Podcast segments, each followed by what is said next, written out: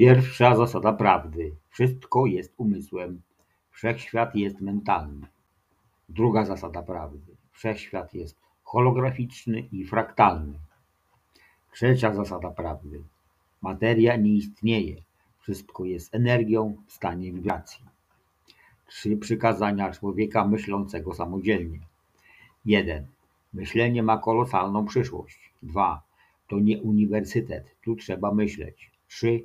W naszym fachu nie ma strachu. Radio Prawda.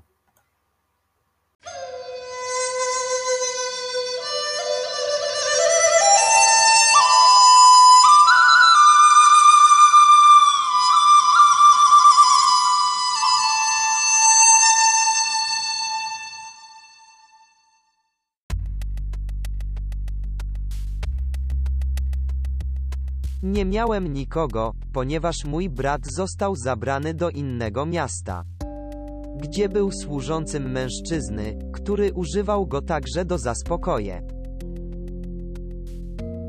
nią swoich potrzeb seksualnych. Mój ród czcił i kochał to, co znajdowało się poza gwiazdami, poza księżycem. Kochali coś, co nie mogło być zidentyfikowane i nazywali to nieznanym Bogiem. Jako mały chłopiec nie winiłem nieznanego Boga za to, że nie kochał mnie, mojego ludu, mojej matki i mojej siostrzyczki. Nie winiłem go. Ja go nienawidziłem. W tamtych czasach żaden z moich rodaków nie zmarł szlachetną śmiercią.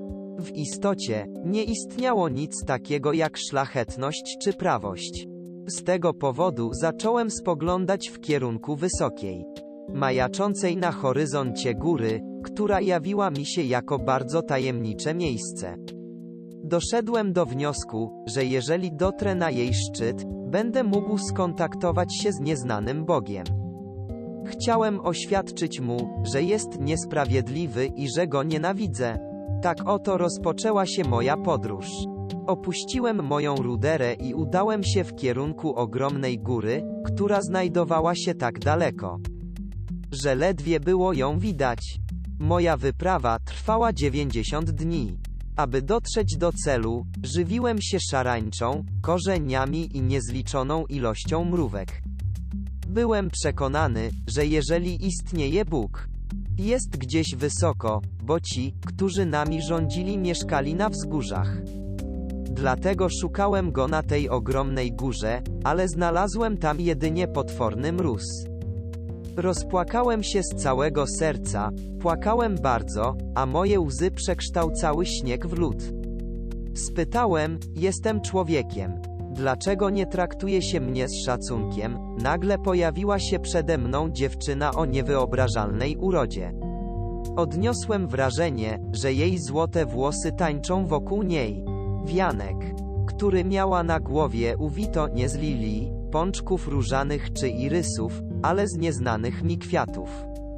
Jej szaty były jak gdyby przeźroczyste i delikatnie opływały jej ciało. Podeszła do mnie i podała mi ogromny miecz. On śpiewał, śpiewał i był taki wielki, że dziewięciu mężczyzn mogło trzymać jego rękojeść.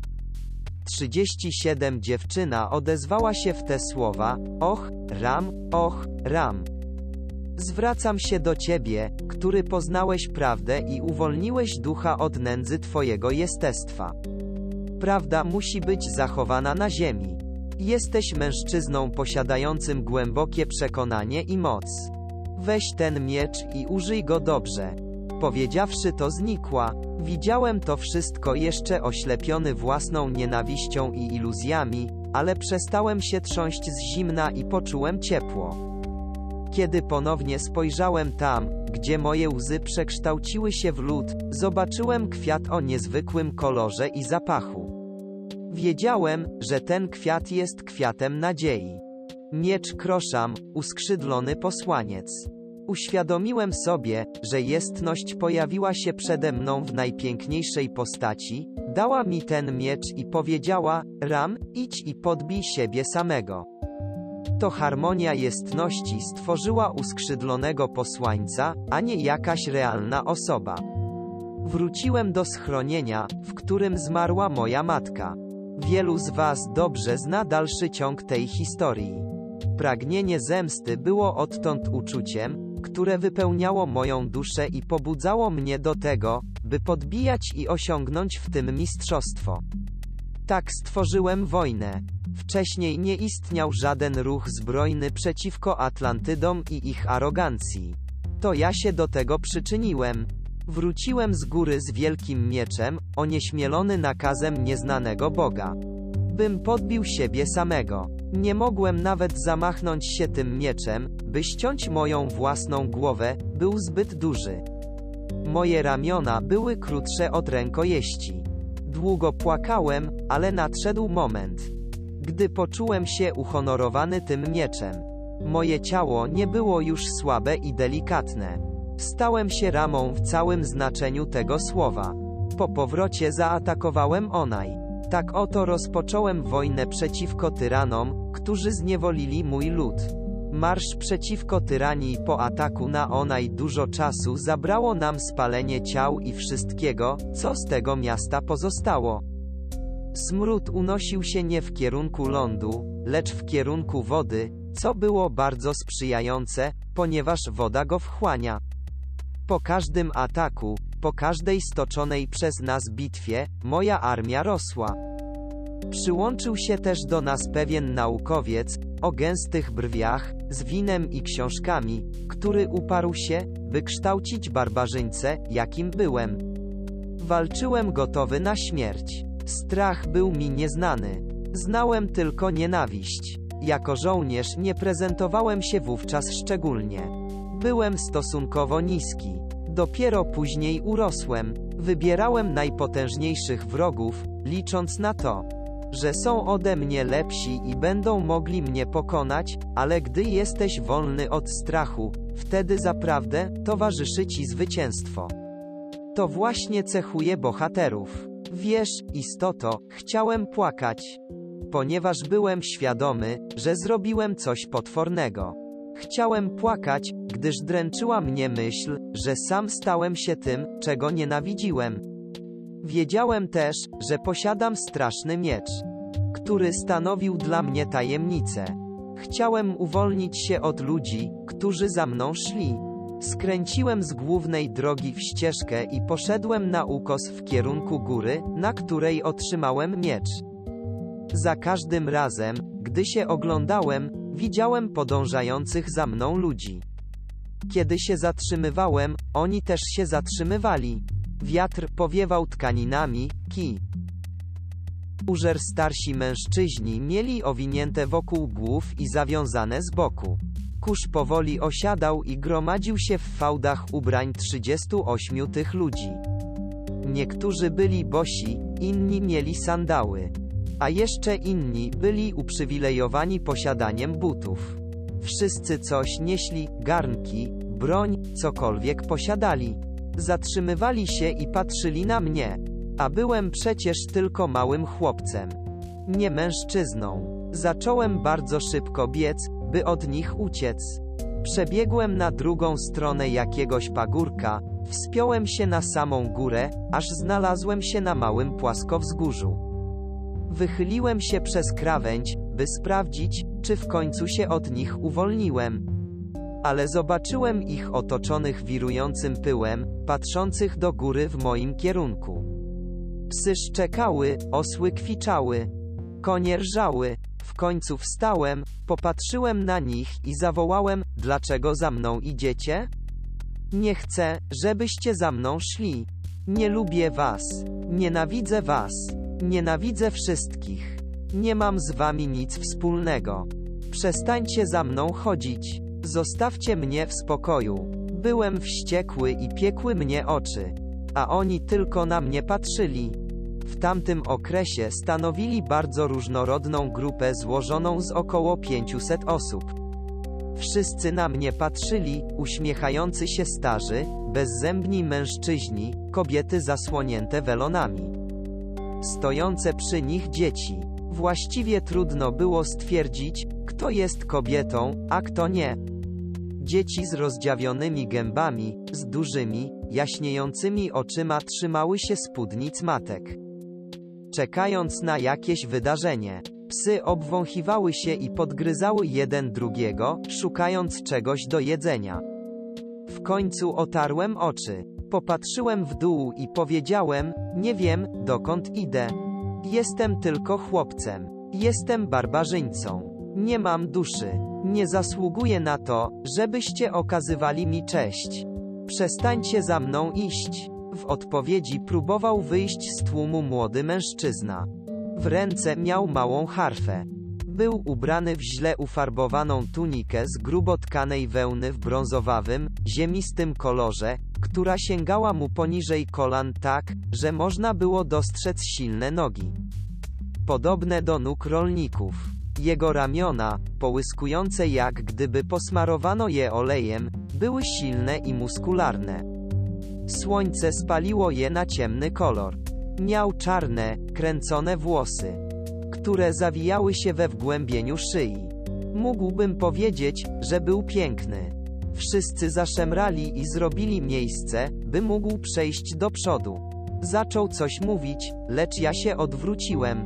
Wtedy powiedział: Wspaniały Ramo, mam dla ciebie prezent. Posłuchaj, zaczął brzdąkać na harfie i śpiewać. Śpiewał o nadziei i o tych, którzy ją utracili, o nieznanych rodach i nienazwanych duchach. Jesteśmy wyrzutkami tego, co istniało, ale przeżyliśmy to, co istniało. Jesteśmy mieszaniną wszystkich kolorów skóry i ras. Połączyliśmy się, by odnaleźć naszą wolność. Jesteś wspaniałą istotą, która uwolniła nas od kajdanów i która nas nakarmiła. Będziesz naszą rodziną na zawsze. Gdziekolwiek zechcesz się zatrzymać, my też tam się zatrzymamy. Gdziekolwiek położysz się spać, my też tam odpoczniemy. Gdziekolwiek zechcesz zaspokoić swoje pragnienie, my zaspokoimy nasze. Gdziekolwiek zechcesz pójść, my też tam pójdziemy. Wszyscy, nawet starcy, zaczęli śpiewać. Niektórzy nie pamiętali słów, ale śpiewali. Wkrótce śpiewali w cudownej harmonii. Upadłem na kolana i zacząłem szlochać, a oni śpiewali o wielkim dniu ramy, o chłopcu, zwycięzcy. Śpiewali, śpiewali i śpiewali. Młode kobiety zaczęły tańczyć. Starsze rozpaliły ogniska, zagniatały chleb, formowały go w rękach i wkładały do ognia. Wkrótce powietrze wypełniło się wonią gulaszu. Chleba bez drożdży, kwaśnego wina, potu, tłuszczu, tytoniu, odorem moczu i łajna zwierząt, ale też pieśniami, a chwilami silnym zapachem jaśminu. Oni rozłożyli tam prawdziwe obozowisko. 39 Usiadłem na krawędzi płaskowyżu i zupełnie nie wiedziałem, co z tym wszystkim zrobić. Jak mógłbym zaopiekować się tymi ludźmi, jeżeli nie zaopiekowałem się nawet moją matką? Śpiew wciąż trwał. Długo nie mogłem zasnąć. Kiedy się obudziłem, oni w dalszym ciągu śpiewali tę samą pieśń. Wkrótce wstałem i usłyszałem czyjeś kroki. To był mój stary nauczyciel. Jego brwi były tak gęste, że nigdy nie wiedziałem, w jakim kierunku patrzył. Przypominał mędrca. Podszedł do mnie, rozwinął na ziemi skórę i rozsiadł się na niej wygodnie. Wyjął butelkę dobrego wina. Napełnił kielich. A mnie podał butelkę. Upiłem spory łyk prosto z niej. Brakowało mi dobrego wychowania. Mój nauczyciel zmarszczył brwi i odwrócił głowę. Następnie podał mi kawałek sera, trochę chleba i powiedział: Chciałbym, żebyś kogoś poznał. Przekląłem go, ale on nawet nie zwrócił na to uwagi i zaprosił mężczyznę z harfą. Mężczyzna ten uniósł głowę, popatrzył na gwiazdy i zaczął grać. Byłem bardzo poirytowany, ale mój stary nauczyciel powiedział, abym wypił więcej wina. Tak też zrobiłem. Wszystko stało się bardziej znośne. Muzyka była coraz lepsza. Kiedy obudziłem się następnego dnia, słońce stało już wysoko na niebie. Zdumiewająca rzecz to słońce. Kiedy spojrzałem w dół, ujrzałem robaka, wspinającego się po moim ramieniu. Szybko go strząsnąłem. Zobaczyłem też mężczyzn. E, który grał na harfie, ale nie chciałem z nim rozmawiać.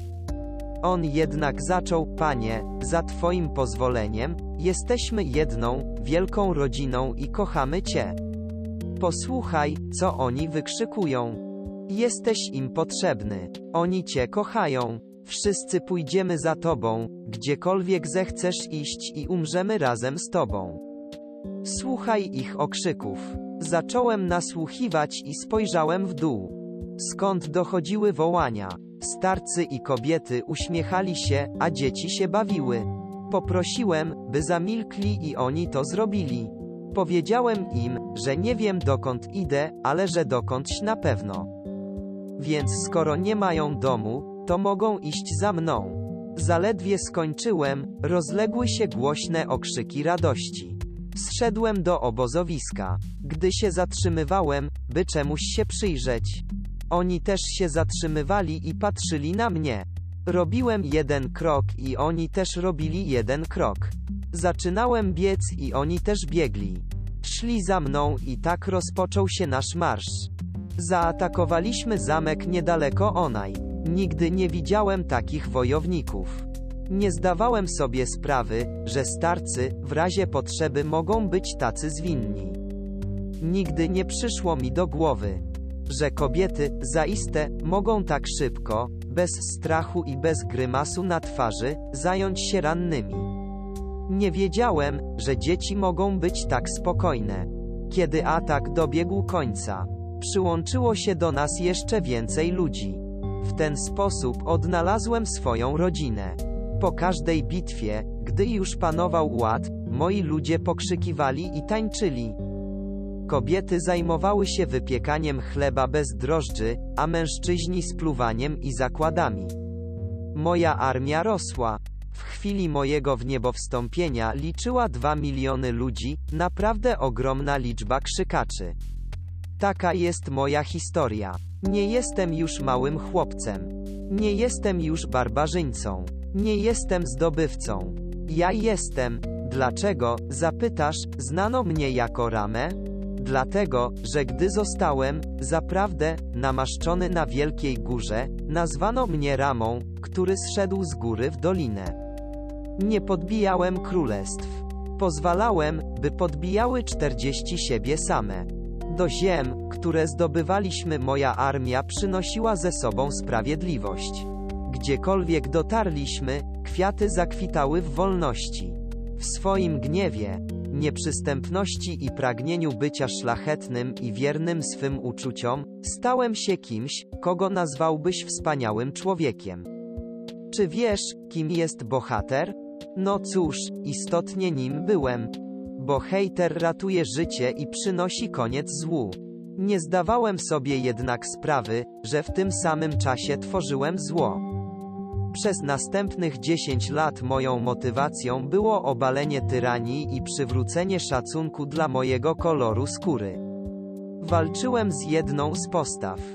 Było mi dane podróżować przez Sudan do Egiptu, a następnie przez tereny nieistniejącego już kraju zwanego Persją, do dorzecza Indusu, do najdalszych północno-wschodnich terenów Indii, gdzie słońce jest szczególnie wspaniałe. Wiesz dlaczego słońce podróżuje ze wschodu na zachód zamiast z południa na północ? Szkoda by było, gdyby słońce zachodziło na południu, bo w moich czasach nie mógłbym go wtedy zobaczyć. Jako że istniała tam jeszcze cienka warstwa stratosfery. Na szczęście znajdowaliśmy się we wschodnich i zachodnich królestwach. W późniejszych latach odnalazłem prawdziwą przyjemność w głębokiej miłości do słońca, księżyca, wiatru, gwiazd i życia. Zniszczyliśmy tyranów, istoto, ale ku mojemu głębokiemu smutkowi. Oni odrodzili się ponownie jako tyrani religijni, którzy, zdaje się, są najgorsi. Rozumiesz? Przebity mieczem nadszedł dziesiąty rok naszego marszu. Dotarliśmy do żyjącej w pokoju, cieszącej się wielką sławą, Doliny Nikea. Nie istniały plemiona, które siałyby strach w tej okolicy. Zanim wkroczyliśmy do tej doliny, rozbiliśmy obozowisko. w którym, w waszym rozumieniu czasu, spędziliśmy trzy miesiące. Kobiety były zajęte swoimi sprawami, inni wypełniali obowiązki związane z funkcjonowaniem obozowiska albo pilnowali trzody, którą gnaliśmy ze sobą. Pewnego burzliwego popołudnia, pełnego błyskawic i grzmotów, przybył dostojny posłaniec, ktoś w rodzaju dyplomaty. Przyniesiono go w lektyce. Silnie zbudowani Nubijczycy, którzy ją nieśli bez względu na przerażające grzmoty i ulewę, byli całkowicie przemoczeni. Woda ściekała z ich hebanowych ciał na szafranowy piasek. Zdjęli lektykę z ramion i postawili ją na ziemi. Następnie rozwinęli bardzo elegancki dywan, by mąż stanu, zajmujący w nazirze ważną pozycję, mógł wysiąść. Nubijczyk, który stał na czele jego świty, mistrzu 46, zawołał, by wszyscy przyszli go przywitać, ponieważ przynosi dobre wieści dla Ramy i jego armii.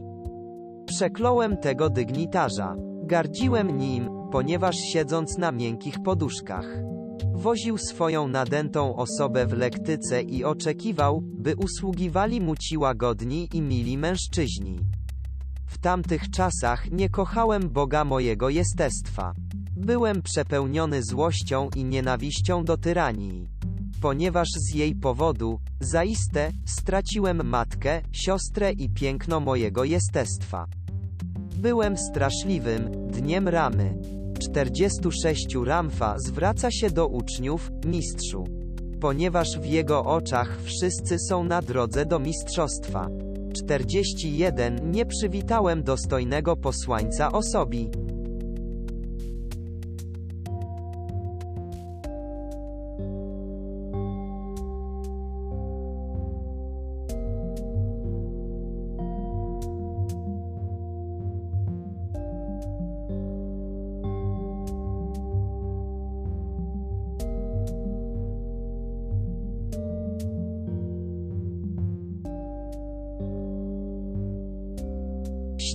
Obserwowałem z dala, jak wchodził pod moją markizę.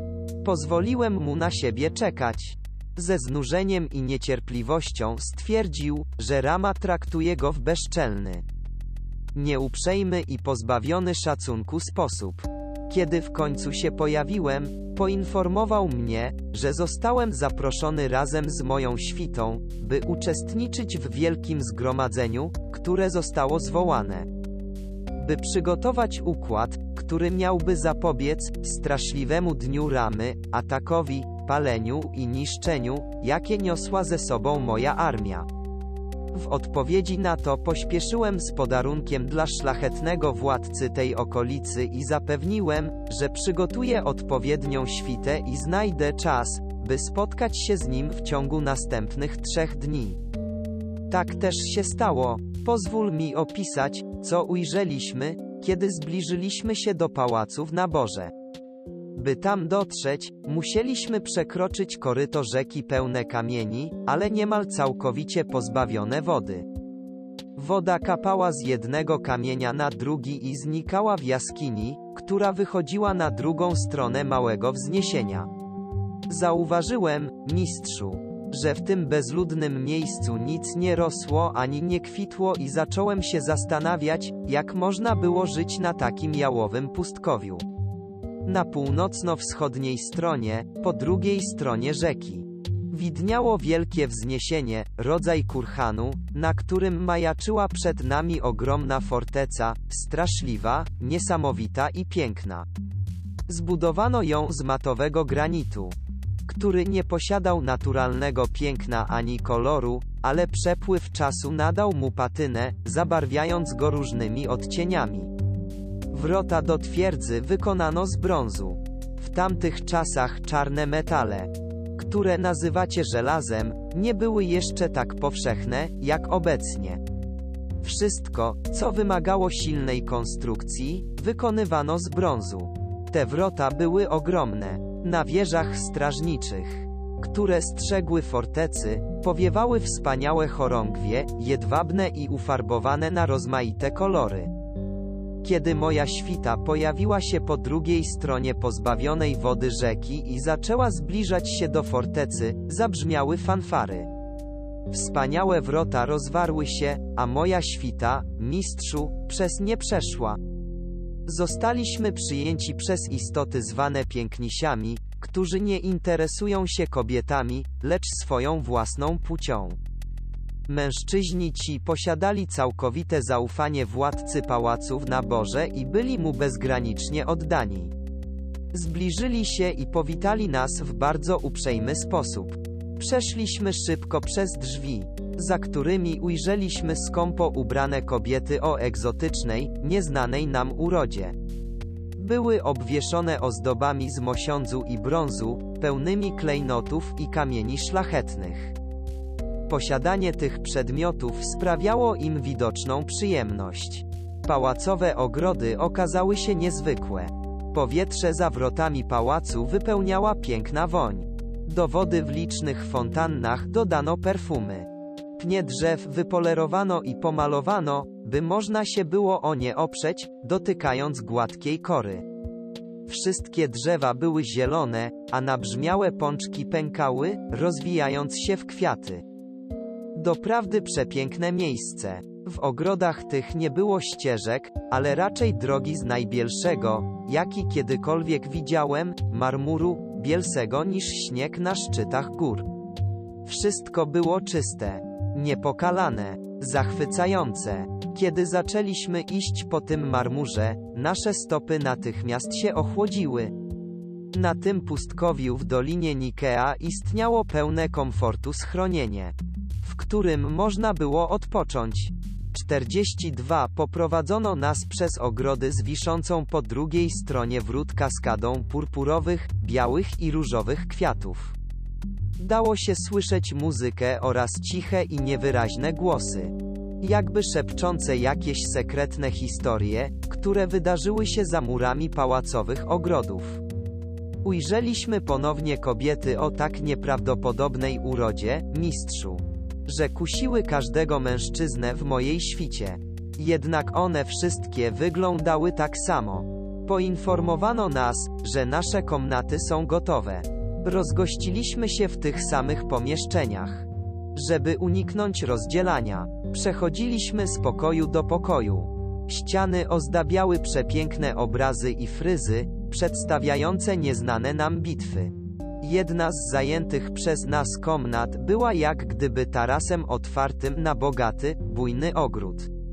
Wypełniały ją poduszki, wazy, alabastrowe dzbany i naczynia z pachnącymi balsamami. Opiekowali się nami niemi i głusi służący, którzy potrafili jedynie usługiwać i znajdowali w tym przyjemność. Oni byli nadzy, nosili jedynie opaski na szyjach.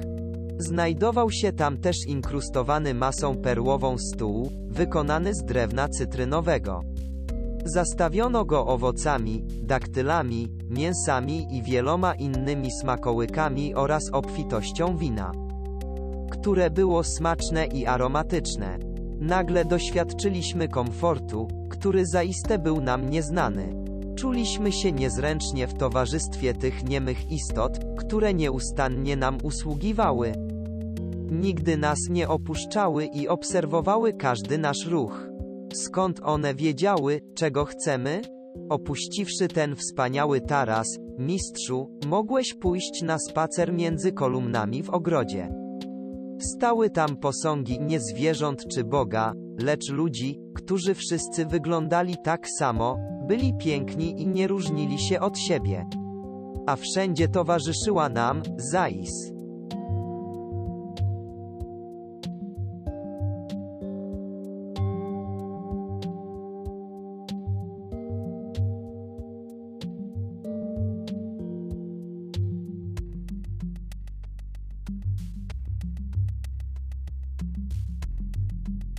Te, słodycz i bujność ogrodu oraz delikatny wiatr. Kiedy nadszedł wieczór, zapalono w tym ogrodzie latarnie i pochodnie. Światło zmieniło to piękne miejsce, spowijając je tajemnicą i kusząc pragnieniami. Kiedy wypoczęliśmy i ogarnęliśmy się, dano nam czystą bieliznę i kilti, pojawił się szacowny posłaniec, by oznajmić nam, że jesteśmy oczekiwani. Poprowadzono nas przez długi korytarz, udekorowany olbrzymimi wazami pełnymi żywych kwiatów, które widziałem w ogrodzie. Dotarliśmy do przedpokoju, w którym znajdowali się strażnicy. Tam czekał na nas, mistrzu, bardzo interesujący niemy mężczyzna, niski i muskularny. Założyłem, że był pewnego rodzaju atletą, kimś kto uprawiał sport. Jego włosy wypłowiały na słońcu i miał ogniste spojrzenie. Wyciągając rękę, poprosił mnie, bym oddał mu mój miecz. Było, zaiste, zabronione, bym wszedł uzbrojony do tego świętego miejsca. Oddałem swój miecz tej niemej istocie. Człowiek ten popatrzył nań z szacunkiem, traktując go jak największy skarb. Kiedy otwarto drzwi, pozwolono mi wejść, ale zatrzymano moją świtę. Sądziłem, że zamierzano przeprowadzić ze mną to, co dzisiaj nazywacie rozmowami wstępnymi. Wszedłem i ujrzałem czterech wypomadowanych, uperfumowanych mężczyzn. Ozdobionych klejnotami we wszelkich możliwych kolorach i całkowicie pokrytych złotem, wliczając w to sandały. Byłem pewny, że ci mężczyźni nie znali pustkowia i wszystkiego, co się z nim wiąże. Wzbudzili we mnie pogardę, bo niejako gnuśnieli w tej swojej czystości. Byłem pewny, że są w tym pałacu istoty, które cierpią z powodu tych ludzi. Ale żadna z nich nie może mówić i ich rola sprowadza się jedynie do wypełniania poleceń. 43 Poproszono mnie, bym wszedł. Zbliżyłem się do czterech mężczyzn. Słuchając ich nieszczerych i przesłodzonych głosów, zapewniających mnie, że moja armia jest wspaniała i że bardzo pragną, by moje obozowisko zostało rozbite głębiej w dolinie, bliżej pałacu. Zasugerowali też, że ich kultura w połączeniu z naszą siłą mogłaby stać się nieprawdopodobną potęgą. Pomijałem ich słowa milczeniem, dopóki jeden z nich nie ośmielił się obrazić mojego ludu. Nazywając jego nieprawdopodobną siłę, barbarzyńską. Splunąłem na niego i nazwałem go świnią. Ognista nienawiść zabłysła w oczach tej istoty i wszyscy odwrócili się ode mnie. Wtedy nieoczekiwanie podszedł do mnie z tyłu bardzo silny mężczyzna z wielkim mieczem i przebił mnie nim. Czuć ostrze penetrujące plecy, mistrzu, łamiące żebra, raniące płuca. Przechodzące przez żołądek, by następnie zobaczyć jego czubek, wystający z twojego brzucha, czuć duszę twojego jestestwa niejako wstrząśniętą znajdującym się w ciele metalem. To doprawdy niezapomniane doświadczenie. Przebito mnie mieczem. Istota, która to zrobiła, użyła go po mistrzowsku. Wbiła go we mnie, wepchnęła aż do końca, tak że poczułem na plecach rękojeść. A następnie, mistrzu, go wyciągnęła. Przewracając się, patrzyłem na posadzkę, zbliżającą się do mnie w zwolnionym tempie. Kiedy się na niej znalazłem, pomyślałem, że ten biały marmur ma szarawy odcień. Upadłem na twarz. Dotykałem nią zimnego marmuru. Gdy tak leżałem, nie widziałem nic z prawej strony ani nie mogłem mówić, bo moje usta przylegały do gładkiej, zimnej i twardej posadzki. Coś, zaiste, jak gdyby wołało w głębi mojej istoty. Ujrzałem szkarłatną strugę sączącą się z mojego jestestwa. Dostrzegłem szparę w tej pozornie doskonałej podłodze i obserwowałem, jak płynąca ze mnie szkarłatna rzeka ją wypełnia. To życie życie mnie opuszczało. Co się stało z kobietą, którą kochałem? Ona już nie żyje. Gdzie jest moja matka, którą tak kochałem? Ona także odeszła. A pieszczoty słodkiej kobiety? Nigdy ich nie poznam. A dzieci, które spłodziłbym? Czy uznano by je za bękartów i porzucono? Co się stało ze wspaniałym drzewem, w którego szum wsłuchiwałem się, kiedy głód wypełniał moje jestestwo? Gdzie jest wzgórze, które niegdyś było moim domem? Już nigdy ich nie zobaczę. Wsłuchiwałem się w echo i dźwięk rezonujący w moim jestestwie. Gorąca rzeka mojego życia wypływała ze mnie, podeszła do gardła i poczułem jej smak w moich ustach. Uświadomiłem sobie, że umierałem. Tak oto moje dni, dni tej bezwzględnej, nienawidzącej tyranii istoty, która pogardzała nikczemnymi, zniewalającymi innych ludźmi dobiegły końca. Kiedy tak patrzyłem na krew, płynącą z mojego jestestwa, usłyszałem głos, który powiedział do mnie: Wstań. Ten głos powiedział: Wstań. Zacząłem się podnosić na kolana i usłyszałem, jak pusta pochwa mojego miecza uderza o podłogę i ją rysuje. Wsparłem się na dłoniach, podniosłem głowę i wzniosłem twarz. Podciągnąłem lewą stopę i przeniosłem na nią ciężar mojego ciała. Wsparłem ręce na kolanie i nie zważając na moją ranę, wstałem. Wyplułem krew, która wypełniała moje usta. Człowiek, który mnie przebił, porzucił swój miecz, mistrzu. Złapał amulet wiszący mu na szyi i uciekł. A mężczyźni z ondulowanymi brodami, namaszczonymi głowami i ciałami, którzy od dawna uważali mnie za nieśmiertelnego, nabrali przekonania, że w istocie tak jest i też uciekli. Kropka. 44 Zebrałem całą siłę mojego jestestwa i zakryłem ranę dłonią. Rzeka krwi znalazła ujście między palcami i ściekała po moich nogach, mistrzu.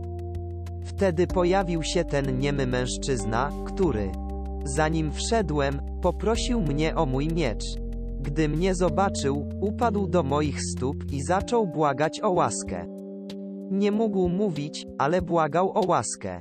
Ułaskawiłem go, bo gdy tak stałem, z brzuchem otwartym do takiego stopnia, że można było zobaczyć moje wnętrzności, jak mógłbym znaleźć siłę, by skazać kogoś błagającego o przebaczenie.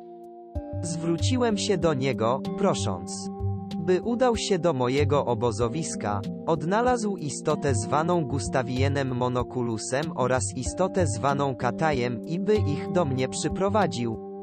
On pochylił się, pomyślał przez chwilę, po czym wyszedł. Jednak zaraz wrócił, oddał mi mój miecz i ponownie zniknął. 47 Jeżeli mocno zaciśniesz swoją dłoń wokół rany w twoim ciele, mistrzu, ono przestanie umierać. Właśnie tak zrobiłem. Kiedy nadszedł Gustawią Monokulus i Kataj, rozkazałem, by zrównali z ziemią ten pałac i spustoszyli całe królestwo. Tak też się stało. Oddano mnie w ręce legionu kobiet, które uczestniczyły w naszym marszu. Kobiety, mistrzu, z właściwą sobie delikatnością i kochającą łagodnością, zapewniły mi doskonałą opiekę. Gdy mężczyzna znajdzie się całkowicie bezbronny w rękach kobiety, mistrzu, i ona kieruje całym jego życiem, to pozwala mu zobaczyć życie z innej perspektywy. Po tym, gdy zagoiła się moja rana, mistrzu, kontynuowałem swój marsz, ale kochałem to, co podbijałem. Już nie zrównywaliśmy niczego z ziemią, lecz szukaliśmy kompromisu i przebaczenia. Podczas tego marszu łagodność nieustannie się we mnie rozwijała. Nie mogłem zapomnieć głosu, który zmusił mnie do wstania i nie pozwolił umrzeć. Chciałem znaleźć istotę, do której ten głos należał. Odnalazłem ją, mistrzu, kiedy odnalazłem siebie, Boga, którym jestem. To ja byłem tym, który nakazał mi, bym wstał, mistrzu. Boska przyczyna, życie, ostoja, zrozumienie. Cel, to ja byłem tym wszystkim. To zrozumienie, mistrzu, zmieniło sposób myślenia nadchodzących generacji. Dopiero, kiedy przebito mnie wielkim mieczem, spokorniałem na tyle, że byłem w stanie zrozumieć, jaki był cel mojego życia, dlaczego przebito mnie mieczem i dlaczego na to pozwoliłem. Minęło wiele lat. Zanim osiągnąłem oświecenie, 63 lata od 10 roku mojego marszu. Jestem Ramfą. Pragnąłem tego. Chciałem tego. Kochałem nieznanego Boga, kimkolwiek był. Ale dopiero po 63 latach kontemplacji osiągnąłem zrozumienie swojej nienawiści, kto ją stworzył i dlaczego. Wtedy doszedłem do 47 uczeń. Czy mógłbyś mi opowiedzieć o moim przeszłym życiu, w którym Ciebie znałem? Ramfa, opowiem Ci. W moim życiu byłeś tą niemą istotą, która oddała mi mój miecz i przyprowadziła do mnie moją świtę. Kiedy zrównaliśmy z ziemię pałac naboru w Dolinie Nicei, Tobie darowano życie.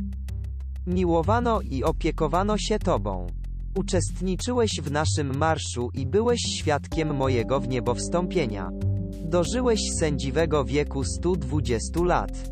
I chociaż, pozbawiony języka, nie mogłeś mówić, Twoje oczy, myśli i Twoje jestestwo nauczyły wielu. Właśnie tak mnie poznałeś. Uczeń, dziękuję.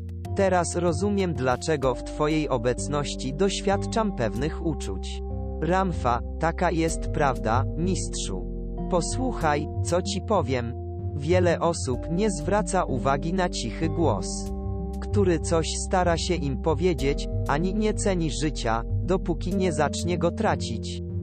Błogosławieni są ci, którzy są pełni życia, cieszą się nim, kochają je i czują się nim uprzywilejowani. Rozumiesz? Niech tak będzie. 45 porozumienia z samym sobą. Gdy to nastąpiło, mój umysł stał się wolny jak wspaniały ptak, który wznosi się w niebiosa myśli, mądrości, twórczości i zrozumienia. Nienawiść. Pragnąłem się od niej uwolnić, a prymitywnym sposobem, by to osiągnąć, było odbieranie życia tym, którzy byli jej pełni, uśmiercanie tego, czym pogardzałem w innych. W ten sposób niszczyłem nienawiść i rozdawałem wszystko biedakom, nieszczęsnym istotom, które podobno nie posiadały duszy. Jednak nawet to nie pomagało mi spać ani drzemać wieczorami. Ponieważ coś mnie dręczyło, miałem wszystko, ale nie posiadałem spokoju, który przyszedł dopiero w wyniku pełnego miłości zrozumienia siebie, ja, Ramfi. Siedziba Ramfi podczas mojego wspaniałego marszu, czasami zanim zaatakowałem jakiegoś tyrana, obserwowałem go nawet przez dwa lata. Ten czas pozwalał na zbudowanie miasta i siedzib dla mojej niezwykłej grupy ludzi i zwierząt. Wiesz co to jest płaskowyż? Wygląda jak góra, na której ktoś zapomniał zbudować szczyt. Dzięki tym kłopotom z pamięcią powstaje bardzo dogodne miejsce do życia. Miałem wprawdzie dom, posiadałem to, co nazwałbyś pałacem, w którym żyły wszystkie moje dzieci. Jednak moim prawdziwym domem był płaskowyż.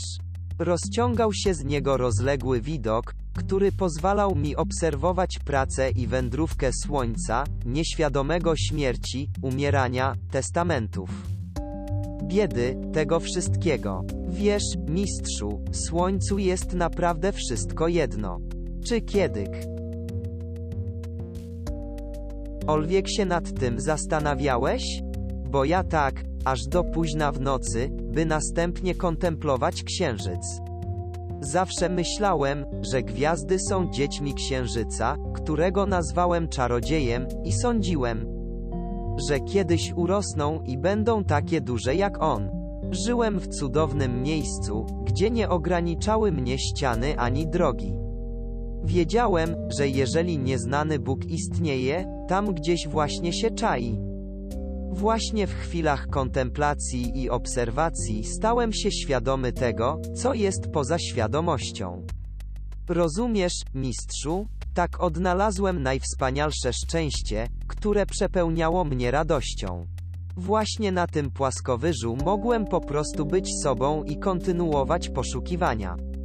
Potem wracałem do pałacu, gdzie mieszkały moje dzieci. Znana jest ci liczba 133? 133, tyle właśnie miałem dzieci. To dosyć spora grupa, ale na płaskowyżu było dla niej wystarczająco dużo miejsca.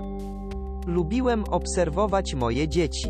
Kiedy zostawisz je same w ogrodzie, w którym znajdą wszystko, co pobudza ich ciekawość, na przykład wodę i ryby, drzewo cytrynowe, krzew ciernisty, ptaka, jaszczurkę, a następnie pozwolisz im bawić się w przekonaniu, że nikt ich nie widzi, chociaż możesz je obserwować z łatwością, wtedy, mistrzu.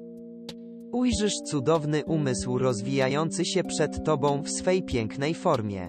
W tym zrozumieniu one stały się moim wzorcem, bo z głęboką niewinnością, szlachetnością i pięknem wyrażały nieznanego Boga. Chroniłem je do tego stopnia, że jeżeli ktoś odważył się potargać je za włosy, czy też pomyślał o tym, by wyrządzić im jakąś krzywdę, byłem gotów ściąć jego głowę i cisnąć ją w morze. W moim przekonaniu dzieci reprezentowały Boga w najczystszej i najcudowniejszej formie. Co czułem? W moim pałacu nauczyłem się głośno śmiać, ale kiedy szedłem na płaskowyż, nic tam na mnie nie czekało. Wszystko tam działo się niezależnie ode mnie. Jeśli nie przychodziłem, nikt za mną nie tęsknił. To 46 była wielka próba. Dlaczego nikt za mną nie tęsknił? Dlaczego to wszystko tam było? Czyż ono wiedziało, że ja tam byłem? Widzisz, kombinacja tych dwóch miejsc, mógłbym powiedzieć, była moim domem. Tam w końcu go znalazłem. Rozumiesz? Moim jedynym nauczycielem była natura, kiedyś oddano mnie pod opiekę kobiet, które towarzyszyły marszowi, istoto, one o wszystkim decydowały. Czułem się upokorzony i poniżony.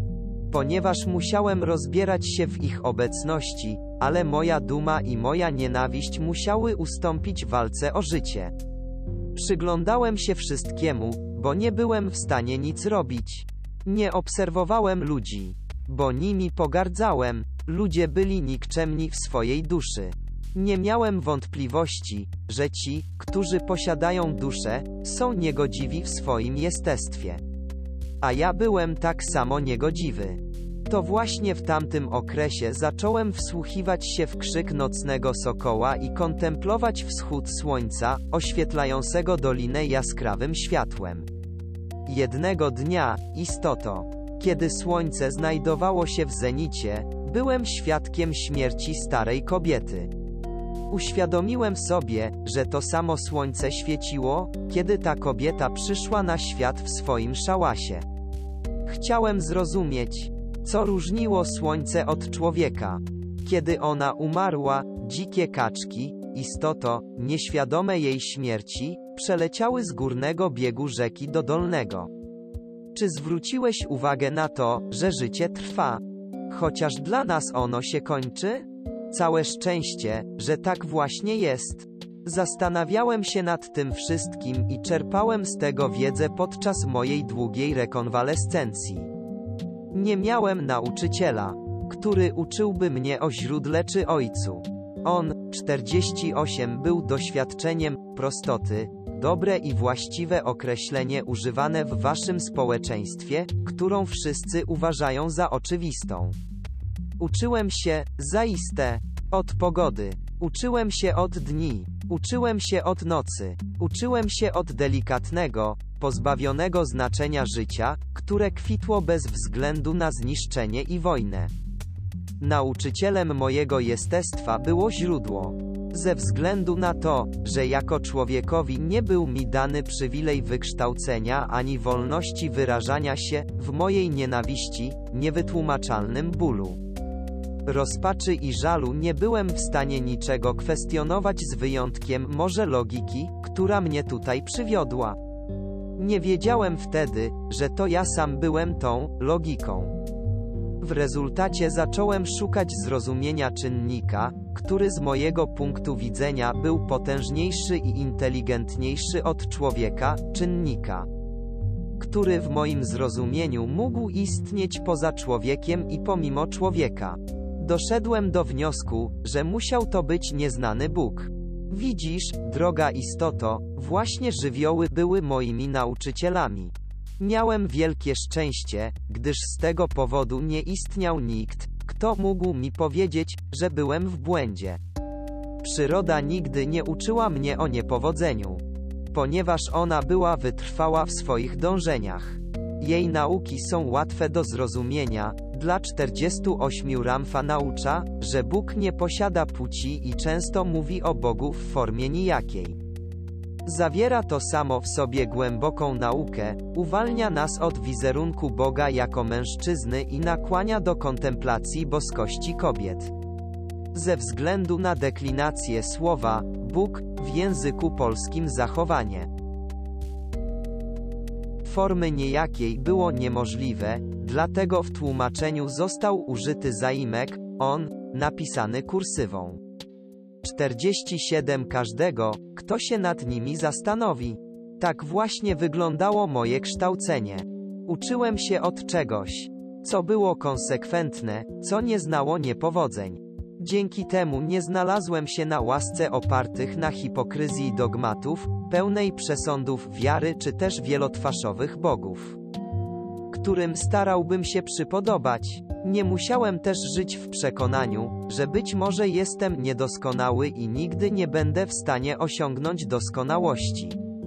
Nigdy nie znalazłem się pod wpływem takich nauk. Prawdopodobnie dzięki temu było mi łatwiej podczas jednego życia osiągnąć to, co innym zabrało milenia, ponieważ szukali Boga w interpretacji innego człowieka. Szukali Boga w przepisach rządu, w przykazaniach Kościoła i w historii, ale nigdy nie przyszło im do głowy, by zapytać, kto ją napisał i dlaczego.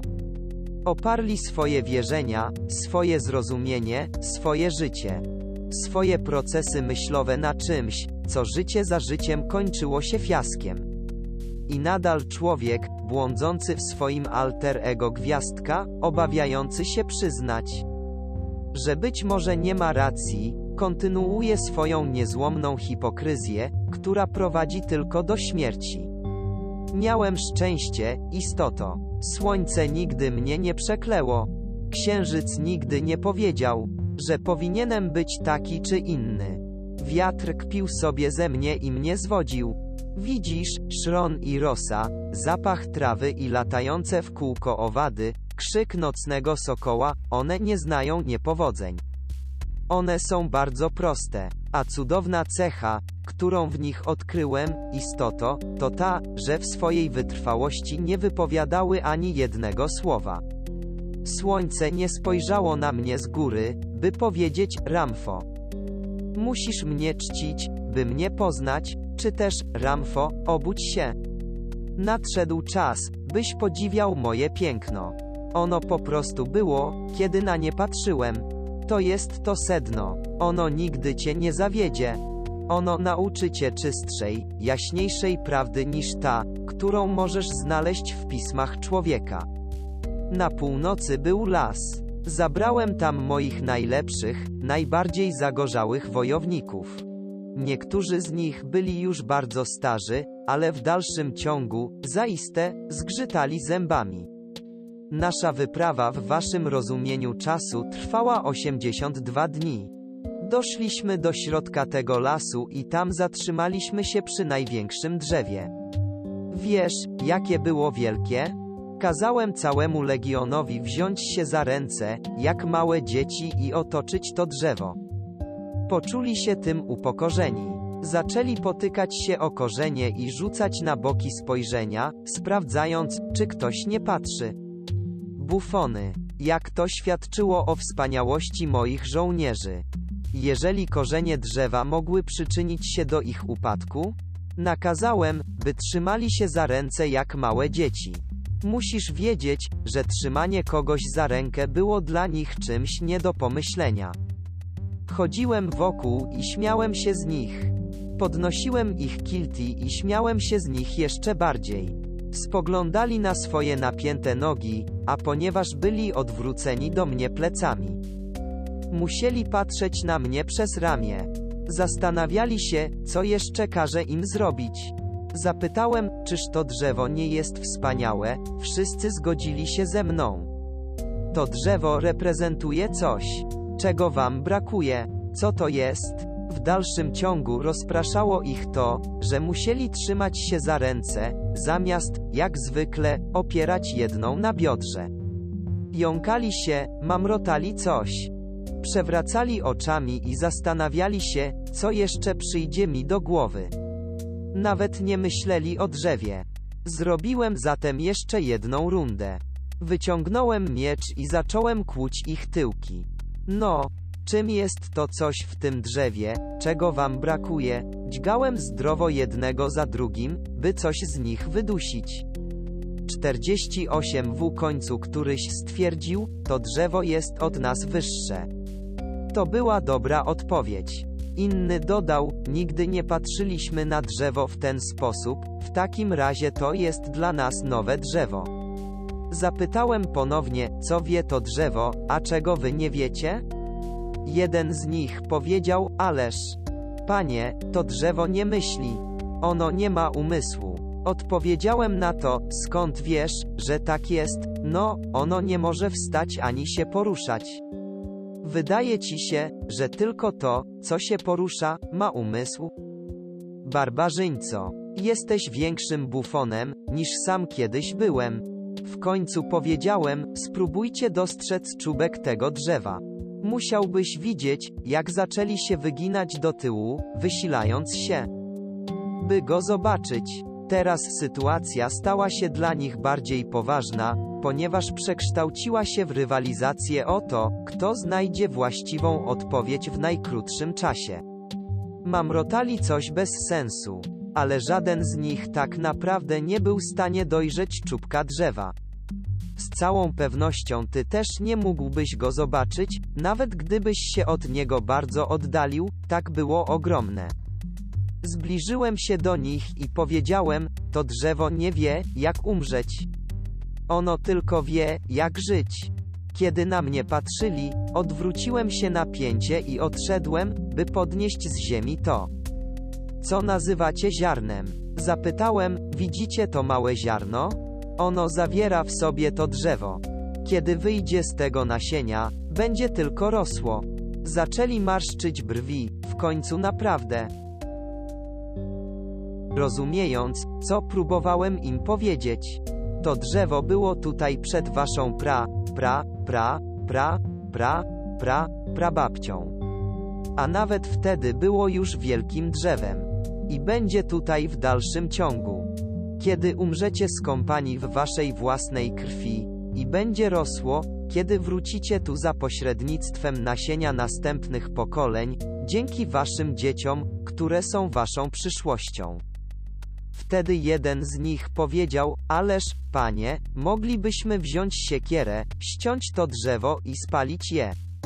Na co odparłem, dokładnie. Tylko to może wam przyjść do głowy i dlatego umieracie. Drzewo nie umiera, ono wie jedynie, jak żyć, jak wznosić się do światła. W jego umyśle nie ma myśli o śmierci i jest bardzo inteligentne. Zaczęli się nad tym zastanawiać, po czym jeden z nich spytał: Panie, dlaczego umieramy? Spojrzałem na niego i odpowiedziałem: Ponieważ nie wiemy, kim jesteśmy.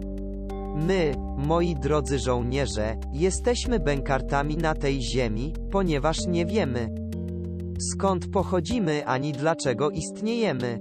Bez tej wiedzy przyczyniamy się do marnotrawienia ziemi i niesiemy jej śmierć. Walczymy z tyranią, ale w swym jestestwie sami nią jesteśmy. Nie posiadamy wiedzy, którą posiada to drzewo. Wyobraź sobie, że on się rozpłakał. Zdjął swój miecz, przykucnął i płakał. Zapytał, dlaczego, panie, nie wiemy. Kim jesteśmy? 49, ponieważ nie pozwoliliście sobie na wystarczająco długą chwilę ciszy, w której moglibyście się zastanowić, tak jak uczyniło to drzewo, nad tym, co jest ukryte wewnątrz was. Gdybyście to zrobili, nie moglibyście znaleźć granic waszej wspaniałości. Wasze myśli zmieniają się z każdą chwilą, z każdą jedną chwilą. W procesie rozumienia tych myśli bylibyście tak zajęci rozumieniem samych siebie, że nigdy nie myślelibyście o swojej śmierci. Jednak obecnie ona istnieje w waszej świadomości, dlatego umieracie. Wręcz walczycie przeciwko innym, by spotkać pewną śmierć. Moglibyście spalić to drzewo, to prawda, ale tylko ktoś, kogo umysł zawiera w sobie myśli śmierci, mógłby coś takiego zrobić. Drzewo będzie żyć zawsze. Jednego dnia, zaiste, powstanie tutaj wielkie miasto. Ludzie przyjdą do tego lasu, zetną to drzewo i zbudują z niego wiele domów. Po czym dodałem, wiecie, co stanie się z tymi domami? Przeżyją tych, którzy je zbudowali. I tak to drzewo będzie kontynuowało swoje istnienie.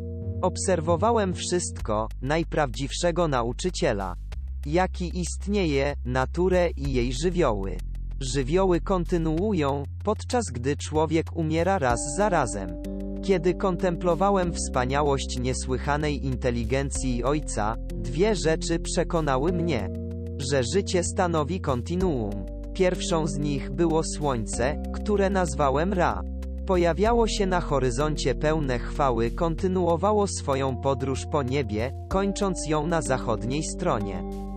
By następnie, zaiste, niejako położyć się spać, pozwalając tajemniczej urodzie księżyca i jego blademu światłu tańczyć na niebie i rozjaśniać ciemność w cudowny, baśniowy sposób.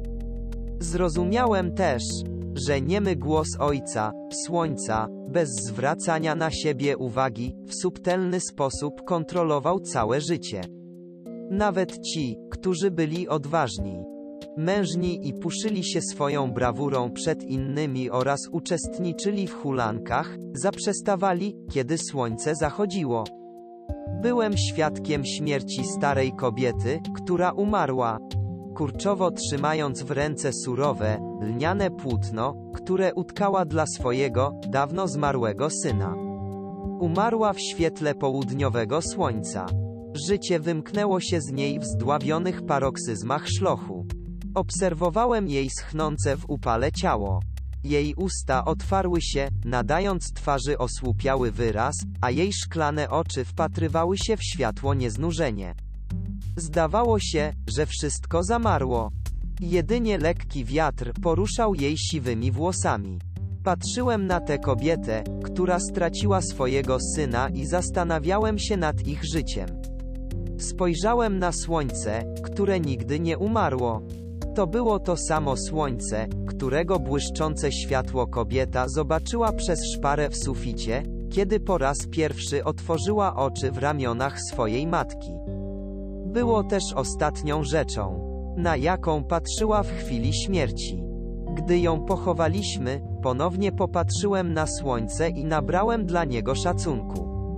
Zacząłem nad nim rozmyślać. Kontemplowałem dni, życie i stworzenia, które żyły obok człowieka. Zacząłem rozumieć, że stworzeni przez ludzkie umysły bogowie, w rzeczywistości są jakby personifikacją tego, czego człowiek najbardziej się obawia i co najbardziej szanuje.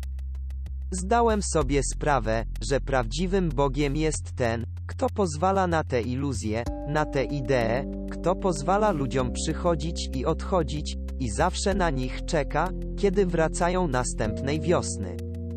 W następnym życiu, w krótkim czasie byłem pewny, mistrzu, że to właśnie ta moc, życie, ta bezmierna. Zawsze obecna nieskończoność jest wyrazem czci dla prawdziwego Boga nieznanego Boga 50 siły życiowej. Zacząłem rozumieć, kim jest nieznany Bóg. On jest, dosłownie, życiem, życiem, które nie ma końca. Podbiłem siebie dzięki nienawiści i pragnieniu zniszczenia tej niedoskonałej istoty, za jaką siebie uważałem. Teraz jestem szlachetnym Bogiem. Panem. Jestem szlachetny nie dlatego, że nie wyrządziłem zła i jestem nieskazitelny w moim jestestwie. Przeciwnie, zrobiłem to wszystko. Dzięki temu, istoto, zyskałem mądrość i nigdy już nie będę musiał tych doświadczeń powtarzać. Jestem szlachetny, istoto, ponieważ zrobiłem to, co zrobiłem, by stać się tym, kim teraz jestem. Skąd mógłbyś wiedzieć? Czym jest miłość, istoto, jeżeli nigdy nie nienawidziłeś? Jak mógłbyś zrozumieć, czym jest życie, jeżeli nie znalazłeś się na progu śmierci, podczas gdy słońce nadal świeciło? A dziki ptak nawet na ciebie nie spojrzał? Nie zrozumiesz tego, dopóki nie osiągniesz, zaiste, pewnego poziomu samorealizacji.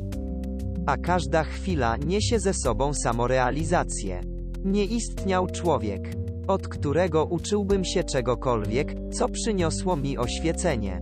Oświecenie znaczy rozwinięcie zrozumienia. Wynikająca z tego wiedza staje się oświeceniem. To, co nas otacza, było moim nauczycielem. Kiedy w końcu byłem w stanie chodzić, obserwowałem wiatr, przelatujący przez kanion, w górę rzeki i między oliwnymi drzewami. Czy wiesz, jakiego koloru jest druga strona oliwnego liścia? Czy kiedykolwiek mu się przyjrzałeś? Kiedy wiatr przelatywał przez kanion, natrafiał na rzekę, a następnie leciał przez sad, odwracając liście oliwne. One są szmaragdowe z jednej strony, a z drugiej zaś radośnie srebrne. Musiałbyś zobaczyć ten wspaniały widok. Widziałem też, jak wiatr zdmuchnął chustkę z głowy dziewczyny i tańczył w jej włosach. Ona była piękna, a małej dziewczynce, która zbierała figi, wyrwał koszyczek z rąk i owoce potoczyły się po ziemi. Ona pobiegła za nimi, śmiejąc się, a wiatr podnosił do góry jej spódniczkę. To była zabawa, kiedy dzięki głębokim rozważaniom, zaiste, odkryłem, kim i czym jest Bóg. Już nie chciałem umrzeć, tak jak ta stara kobieta czy wielu moich walecznych żołnierzy. Musiała istnieć droga do tego, by być nieśmiertelnym tak jak słońce. Rozmyślałem o tym, lecząc swoją okropną ranę. Kiedy w końcu się zagoiła, siadywałem samotnie na płaskowyżu i patrzyłem w dal. Tam gdzie gęste opary zaledwie pozwoliły zobaczyć zarysy majaczących jak widma gór i nieodkryte jeszcze doliny. Zastanawiałem się, jak mógłbym stać się częścią esencji, która stanowi kontinuum. Oświecenie, pan wiatru, kiedy przesiadywałem na płaskowyżu, a moja armia obrastała w tłuszcz i niejako traciła formę, nie miałem nic więcej do roboty, niż tylko, zaiste, zastanawiać się nad swoją zmarnowaną młodością. Jako dziecko byłem bardzo ciekawski. Siedziałem więc i rozmyślałem nad tym, co nazwano nieznanym Bogiem, nad tym jak wygląda i jakby to było nim być. 51 w jednej z takich chwil, ku mojemu zaskoczeniu i jednocześnie uldze nagle dmuchnął lekki wiatr i niejako zaczął się ze mną bawić. Jak gdyby zawinął się wokół mnie. Przeleciał przez moje palce i wysuszył moje wypełnione łzami oczy. Po czym podwinął mój długi królewski płaszcz i zarzucił mi go na głowę. Była to doprawdy sytuacja niezbyt godna zdobywcy. Zsunąłem ten płaszcz z głowy, ułożyłem go wokół siebie, przybrałem godną postawę i rozejrzałem się, a wtedy on zawirował przy mnie. Wzniósł trochę pyłu o szafranowym kolorze i przekształcił go w subtelną kolumnę, która sięgała nieba. Obserwowałem tę kolumnę, ale kiedy przestałem zwracać na nią uwagę, wiatr przycichł. Przez co sprawił, że cały ten pył na mnie spadł. Następnie, gwiżdżąc, pognał w dół kanionu, gdzie płynęła rzeka, a potem przez wspaniałe sady drzew oliwnych. Zmieniając ich liście ze szmaragdowych w srebrne. Wzniósł aż do pasa spódnicę pięknej dziewczyny, wywołując długo trwające chichoty, po czym zdmuchnął kapelusz z głowy dziecka, a ono pobiegło za nim. Śmiejąc się radośnie, pomyślałem, że wiatr musi być nieznanym Bogiem. Nie istniał żaden człowiek, który mógłby być dla mnie ideałem, żaden. Nie znałem ani jednego mężczyzny, którym chciałbym być. Za to w wietrze zobaczyłem wspaniały przykład do naśladowania. Krzyknąłem, by wrócił do mnie, ale on tylko wypełnił kanion huraganem śmiechu. Ale kiedy zrobiłem się siny na twarzy odwołania i usiadłem, pojawił się i dmuchnął mi delikatnie w twarz. To była wolność. Wtedy właśnie uświadomiłem sobie, czym tak naprawdę jest niewidzialna moc. Rozmyślałem nad wiatrem i identyfikowałem się z jego nieuchwytnością i lekkością, z jego nieokreśloną formą.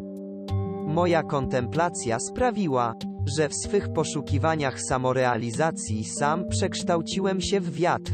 Takie było moje pragnienie, więc kontemplowałem wiatr rok za rokiem. On naprawdę stał się moim wzorcem. Właśnie nim chciałem być. Wszystkie moje myśli nieustannie krążyły wokół wiatru. Moje pierwsze tego rodzaju doświadczenie miało miejsce 6 lat po moim wskrzeszeniu. Każdego wieczoru szedłem do swojego ustronia, przypatrywałem się delikatnej błątości księżyca i kontemplowałem wiatr. Pewnego dnia, niejako przez przypadek, stałem się nim. Ty, istoto, nazywałbyś to doświadczenie opuszczeniem ciała. Moje pragnienie było tak silne, że myśl opuściła ciało i znalazłem się w powietrzu. Kiedy popatrzyłem w dół na swoje ciało,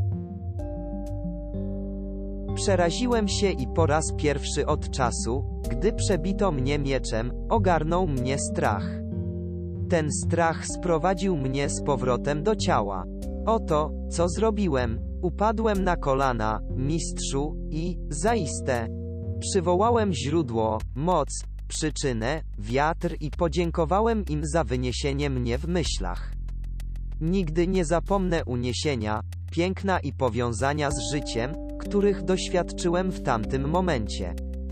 Czułem się, jakbym trafił do raju, mistrzu, ponieważ byłem przekonany, że na chwilę stałem się wiatrem. Byłem pewien, że znalazłem się w miejscu, w którym wiatr, jeśli miałby oczy, zobaczyłby mnie. Takie właśnie było moje przeżycie. Zdałem sobie sprawę, że do doświadczenia tej nieuchwytności doprowadziła moja własna, jasna, całkowicie zdeterminowana myśl, która była zharmonizowana z moim ideałem, wiatrem. Niczego więcej nie chciałem, niczego nie pragnąłem, wypełniała mnie tylko jedna myśl stać się ponownie tą wolnością. Lecz po tym pierwszym doświadczeniu, nieważne, jak bardzo się wysilałem, ile potu wylałem, ile 52 przekleństw rzuciłem, nic się nie wydarzyło. Czułem się cięższy niż kiedykolwiek przedtem. Ponieważ nagle uświadomiłem sobie, że jestem ciężki. Rozumiesz, co chcę powiedzieć? I choć następnego wieczora poszedłem do miejsca mojej samotnej ewolucji i pomyślałem o wietrze z nieopisaną radością, nic nie nastąpiło. Powtarzałem to raz za razem. Wypełniało mnie przekonanie, że moje doświadczenie było realne, że nie wynikało z bujnej wyobraźni. Byłem pewny, że zobaczyłem wszystko z innej perspektywy, bo znalazłem się w powietrzu, jakbym był sokołem. Jakbym miał niewidzialne skrzydła, i patrzyłem na moje żałosne ciało z góry. Upłynęło dużo czasu, mistrzu, zanim ponownie stałem się wiatrem. Nastąpiło to dwa lata po moim pierwszym doświadczeniu. Tym razem, zaiste, nie stało się to, gdy kontemplowałem wiatr, lecz w momencie, gdy się zdrzemnąłem. Chwilę wcześniej oddałem cześć źródłu, słońcu, szafranowemu pyłowi, księżycowi, gwiazdom. Słodkiemu zapachowi jaśminu oddałem cześć im wszystkim. A kiedy zamknąłem oczy, nagle znalazłem się ponownie w niebiosach jako wiatr. Zabrało mi wiele czasu, by odkryć, w jaki sposób. Gdy już znajdowałem się w powietrzu, mógłbym przenosić się do innych miejsc i bez zmęczenia spędzać długie okresy poza ciałem. Któregoś dnia uświadomiłem sobie nagle, że jeden z moich żołnierzy, zwany Katajem, znajduje się w bardzo niebezpiecznej sytuacji. Kataj był człowiekiem o barwnym charakterze. Zawsze szukał kobiet, okazji do wypitki i opowiadania historii, które zwykł upiększać. Nagle, mistrzu, zobaczyłem wymykające się z Kataja życie. Chciałem natychmiast znaleźć się przy nim, by uwolnić jego piętę ze strzemienia. W chwili, gdy moja myśl znalazła się przy nim.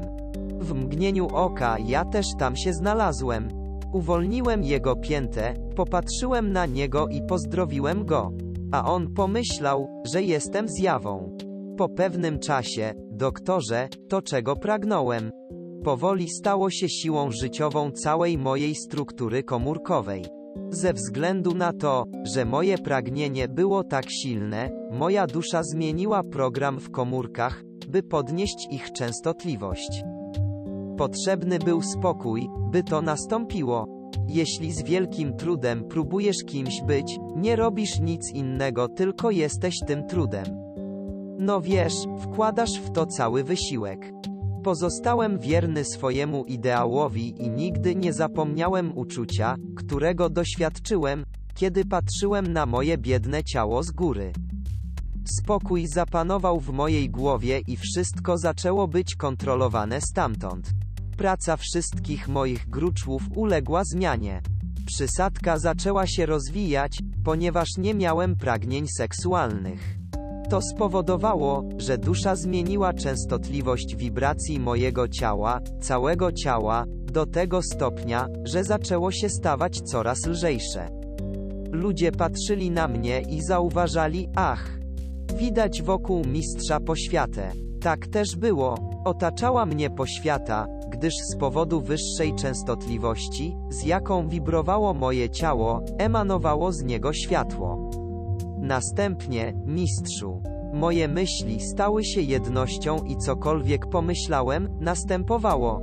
Potem, w świetle księżyca, moje ciało zaczęło stawać się coraz mniej widoczne. Pewnej nocy znalazłem się na księżycu. Byłem wolny od lęku, przepełniony radością i szczęściem. Nikt nigdy nie słyszał o tym, czego dokonałem. Wracałem tylko po to, by z niecierpliwością sprawdzać. Czy będę mógł to zrobić jeszcze raz i jeszcze raz? Mogłem. Stało się to dla mnie tak naturalne, jak dla was oddychanie. Jednak zaprogramowanie duszy, by na to pozwoliła, zabrało 53 wiele czasu. Rozumiesz?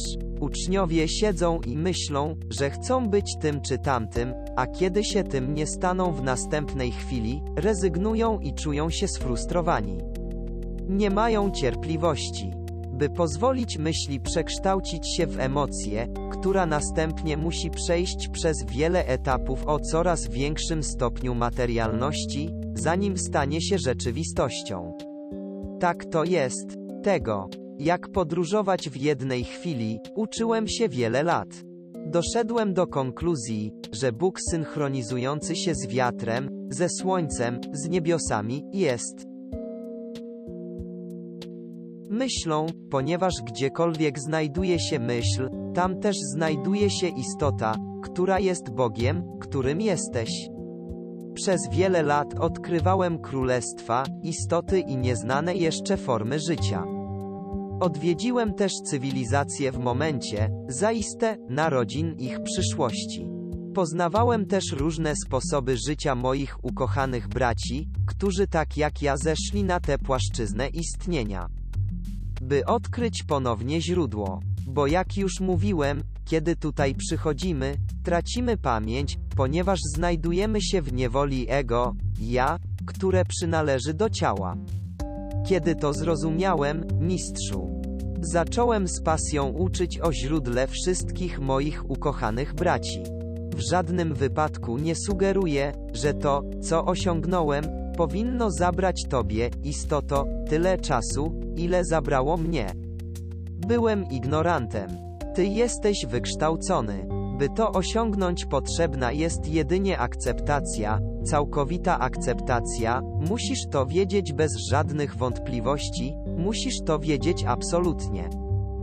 Ten sposób wywołasz w duszy emocję, która zacznie zmieniać strukturę fizyczną Twojego ciała, a wtedy nadejdzie doświadczenie. By odkryć, kim jestem, istoto, najpierw wyrzekłem się, wyparłem. Pogrążyłem się w nienawiści, rozpocząłem wojnę i byłem bliski śmierci, aż w końcu znalazłem spokój i zacząłem szukać odpowiedzi. Nigdy nikogo o nic nie pytałem. Nigdy nie prosiłem moich żołnierzy o ich opinię na żaden temat. Pytałem siebie, tylko siebie. To oni musieli zdecydować, czy zgadzają się ze mną. Nie sądziłem siebie za to, co zrobiłem i zawsze brałem za wszystko pełną odpowiedzialność. Jeśli, mistrzu, pytasz ludzi, jak masz wierzyć, jak masz wyglądać, co masz wyznawać, jak masz żyć, jeżeli to robisz, umrzesz. Taka jest prawda. Zobacz kim są i jaka jest ich świadomość, tak jak ja zrobiłem w moim życiu. Poproś wiatr, daj mi wiedzę, wietrze. Otwórz mnie, pozwól mi wiedzieć. I on to zrobi.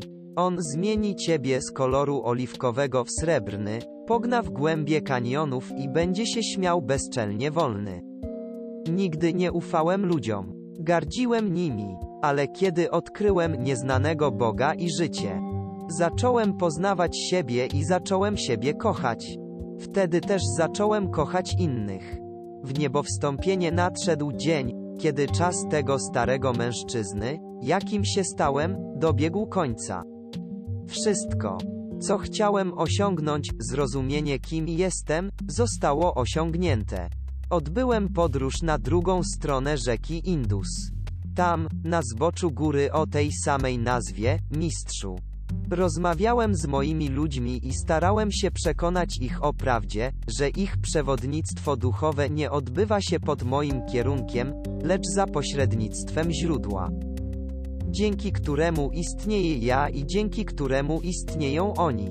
Aby mi uwierzyli, ku ich zaskoczeniu, mistrzu, wzniosłem się z 54 łatwością ponad nich. Kobiety zaczęły krzyczeć i zamarły z przerażenia. A mężczyźni, którzy przecież byli żołnierzami, ze zdumienia wypuścili z rąk miecze. Pożegnałem ich i poprosiłem, żeby się uczyli jak na swój własny sposób osiągnąć to co ja. Kimkolwiek pragniesz być, zsynchronizuj z tym swoje myśli. Wiatr posiada moc, która może onieśmielić pojedynczego żołnierza. Wiatr może podnieść pył i w jednej chwili wznieść go do nieba tylko podmuchem. Nie da się go okiełznać ani zniewolić, gdyż on nie może, zaiste, służyć nikomu oprócz siebie samego. Kontemplowałem wolność wiatru i stałem się nim. Tak właśnie to osiągnąłem.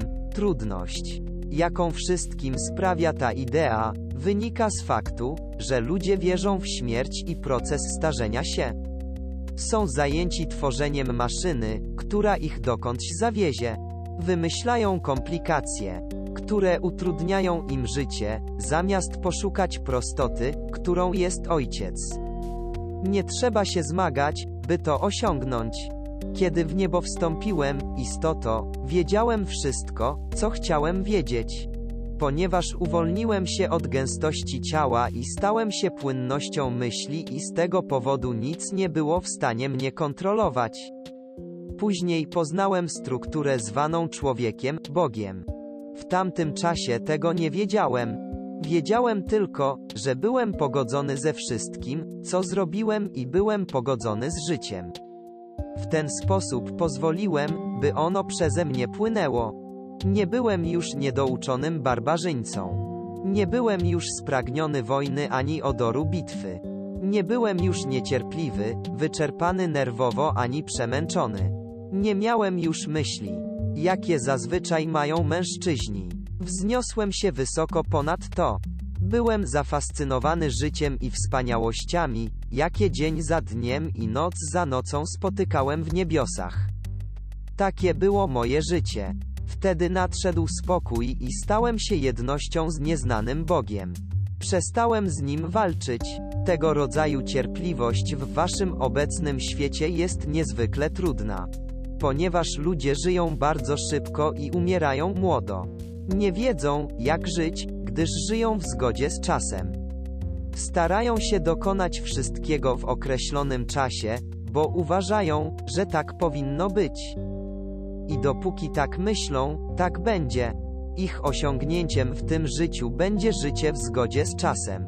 Rozumiesz? Nazywam się Ram, istoto, ten, którego nazwano Bogiem. Byłem pierwszym znanym Bogiem. Byłem pierwszym mężczyzną urodzonym z łona kobiety i Lędźwi mężczyzny, który w niebo wstąpił z tego poziomu świadomości. Osiągnąłem to nie dzięki naukom innego człowieka, ale dzięki wrodzonemu zrozumieniu celu życia we wszystkim. Moje w niebo wstąpienie, w zgodzie z waszym rozumieniem kalendarza, nastąpiło 35 tysięcy lat temu. Czym jest w niebo wstąpienie? Zabraniem wszystkiego, kim jesteś w wieczność, tak jak wiatr. Gdybym słuchał ludzi, istoto, zmarłbym w tamtym życiu. Wszyscy tutaj umierają, ponieważ tego oczekują. Wszyscy tutaj żyją w zgodzie z oczekiwaniami innych. Co za szaleństwo. Nauczyłem się kochać siebie, gdy utożsamiłem się z czymś wspaniałym i majestatycznym. Za kogokolwiek człowiek siebie uważa wewnątrz swojego jestestwa, tym się staje, gdyż jest Bogiem ukrytym za maską człowieczeństwa. Twoją prawdziwą tożsamością nie jest Twoje ciało. Ty sam je stworzyłeś, używając lędźwi swojego ojca i łona swojej matki. Oni dali ci glinę, z której je ulepiłeś, ale nim nie jesteś. To, kim jesteś, istoto, jest niewidzialne. Nikt by ciebie nigdy nie rozpoznał, gdybyś nie miał ust, za pośrednictwem których możesz się komunikować, oczu, którymi możesz widzieć i rąk, którymi możesz dotykać. Jeżeli byłbyś żywy, ale 55 niemy, ślepy i w stanie bezruchu, istoto, zostałbyś pogrzebany, ponieważ nie rozpoznano by cię. Na tej płaszczyźnie istnienia możesz się wyrażać jedynie, jeżeli masz sprawnie funkcjonujące ciało, które ci to umożliwi. Twoje prawdziwe ja jest niewidoczne jak wiatr. Pokaż mi myślenie. Pokaż mi postawę. Pokaż mi osobowość. Wspaniali bogowie, którzy stworzyli tę płaszczyznę istnienia, nie przynależeli do tego wymiaru ani do tej wibracji. Przynależeli do wibracji zwanej światłem. Pierwsze ciało Twojej myśli jest stworzone ze światła. Ty też posiadasz ciało świetlne gwiazdka, ale na tym poziomie ono jest niewidzialne, bo ten poziom wibruje wolniej niż światło. Tutaj Twoje ciało ma formę materialną. Dzięki temu, czego nauczył mnie żywioł wiatru, uświadomiłem sobie, że nie jestem tym, za kogo siebie uważam. Zdałem sobie sprawę, że jestem tajemnicą. Porozumiewającą się za pośrednictwem tego ciała, ale istnieje i moja niezwykłość jest odczuwana przez wszystkich, którzy znajdują się w mojej obecności. Kto może powiedzieć, czy jestem realny? Co oni wiedzą, istoto, o tym, jak funkcjonuje rzeczywistość tego poziomu istnienia? Wyobrażenie sobie siebie w sferach niewidzialnych i bez ciała jest wielką przygodą. Tam odnajdziesz siebie, nie w oczach innych, lecz w Twoim własnym zrozumieniu. Właśnie tego uczyłem moich żołnierzy. Dzisiaj jestem czczony, istoto, jako Bóg. Gardzę tym, ponieważ ludzie nawet nie wiedzą, kim jest Bóg. Stali się grupą czcicieli, zamiast być Eli. Stań się sobą, ale wiedz, kim jesteś. Obserwuj swoje myśli. Obserwuj siebie. Rozmawiaj z wiatrem. Tańcz w świetle księżyca. Kochaj wschód słońca. One nauczą cię o życiu wszystkiego, co tylko możliwe, ponieważ są nim i będą tutaj nadal, kiedy wszystko umrze. Zastanów się nad tym, co ci powiedziałem? Podbij samego siebie, by uzyskać to, co nazywacie obeznaniem, musicie stać się pokorni i przyjrzeć się sobie, nie swojemu odbiciu w zwierciadle, lecz temu, kim naprawdę jesteście. By zobaczyć indywidualność wspaniałego Boga w waszym wnętrzu i przestać więzić swoje ja. Większość z was to robi, z wyjątkiem jednej osoby w tym pokoju 49 tylko jednej. Czy wiecie, czym jest więzienie? Mogę zmaterializować dla was jeden albo dwa lochy, żebyście poznali, jak wygląda prawda, kiedy znajdujecie się za kratami, a szczury pożywiają się u waszych stóp. Wszy łażą po waszych włosach, glisty wychodzą ze smrodu waszego łajna. Jesteście więźniami samych siebie, tak jak ja byłem. Pragnienie, by zrozumieć, skąd pochodzę, istniało we mnie. Ale nie znałem i nie rozumiałem ciała, które jest skoagulowaną myślą, ani jego potrzeb, pragnień i świadomości na niższym poziomie egzystencji. Nie wiedziałem, co mnie czekało. Zatem znalazłem się w samym środku wielkiego konfliktu w czasie tego wspaniałego i strasznego okresu w waszej historii. W trakcie którego wszystko musiało zostać wyjaśnione w świadomości i wewnątrz ja. 49 Ta lekcja odbyła się w obecności wielu osób. Ramfa nie sprecyzował jednostki, do której się odniósł. 56 Czy zdajecie sobie sprawę z tego, jak zniewalacie swoją prawdę? Nie wiecie, kim jesteście. Ja byłem brudnym, pozbawionym duszy lemuryjczykiem. A wy, czy wiecie, kim jesteście? Czy znacie swoją wewnętrzną wartość? Czy wiecie, dlaczego tutaj jesteście? Nieomal wszyscy obwiniacie innych za swoje życie. Naprawdę wielu z was to robi. To inni są odpowiedzialni za wasze nieszczęścia. Takie myślenie jest błędne, ale niesie ze sobą nauczkę. Kiedy poznacie siebie, mnie to zabrało 63 lata, spojrzycie na siebie i szybko dostrzeżecie, kto stworzył wasze przeznaczenia których doświadczyliście w zgodzie z waszymi własnymi decyzjami, wasze nieszczęścia, które sami wybraliście i wasze szczęścia, które też sobie zawdzięczacie. To był wasz wybór, nikogo innego. Kiedy staniecie się wystarczająco pokorni, by spojrzeć na siebie. E. Przyjrzeć się swoim uczuciom i zadać pytanie, dlaczego, aby następnie powiedzieć, wiem dlaczego, i podejść do tego rozsądnie, wtedy uwolnicie prawdę. Która jest jak unoszący się na niebie ptak zwany radością, szlachetnością, jednością i spokojem. Drzemałem w późniejszych latach mojego 63-letniego oświecenia, drzemałem, ponieważ byłem spokojnym człowiekiem. Pogodziłem się ze wszystkim. Nauczyłem się kochać, szanować i podziwiać swych największych przeciwników. Nauczyłem się ich kochać, ponieważ nauczyłem się kochać charakter zwany ramfą. Żyjecie życie za życiem, następnym i jeszcze następnym. A moglibyście przeżyć milion żywotów w czasie jednego. Wiecie, dlaczego zabiera wam to tyle czasu, tak wiele żywotów? Ponieważ nie jesteście w stanie zobaczyć, kim jesteście. Sądzicie innych i pewnego dnia decydujecie, że sami chcecie doświadczyć tego sądu dla swojego dobra, by lepiej zrozumieć innych wewnątrz swojego ja. W większości, we wszystkich waszych żywotach nauczyliście się tylko jednej rzeczy. Opóźniacie uzyskanie obeznania gwiazdka, ponieważ nie chcecie wziąć odpowiedzialności za swoją kreację, unikacie tego. Mogę wam powiedzieć, że większość z was była każdą możliwą istotą. Jaka może być genetycznie stworzona z łona kobiety i lędźwi mężczyzny o każdym kolorze skóry. Byliście upadli jak Lemuryjczycy i byliście tak aroganccy jak Atlantydzi. Byliście wszystkimi. Wszystkimi. Dlaczego więc, zaiste, nie przyspieszycie tego procesu w jednym życiu? Możecie zadeklarować w jednym momencie, że chcecie zobaczyć wasze ja i przyjrzeć się temu. Kim jesteście ze zrozumieniem w swojej duszy. Kiedy zacząłem rozumieć, kim jest Ramfa, pełen szczęścia pokochałem siebie. Byłem bardzo zadowolony z istoty, którą się stałem. Dlaczego? Ponieważ zawarłem pokój z nieznanym Bogiem, którego odnalazłem w sobie, właśnie w sobie i w unikatowym, niezwykłym, potężnym sposobie. W jaki tworzyłem moje przeznaczenie i prowadziłem mój lud do wspanialszego zrozumienia.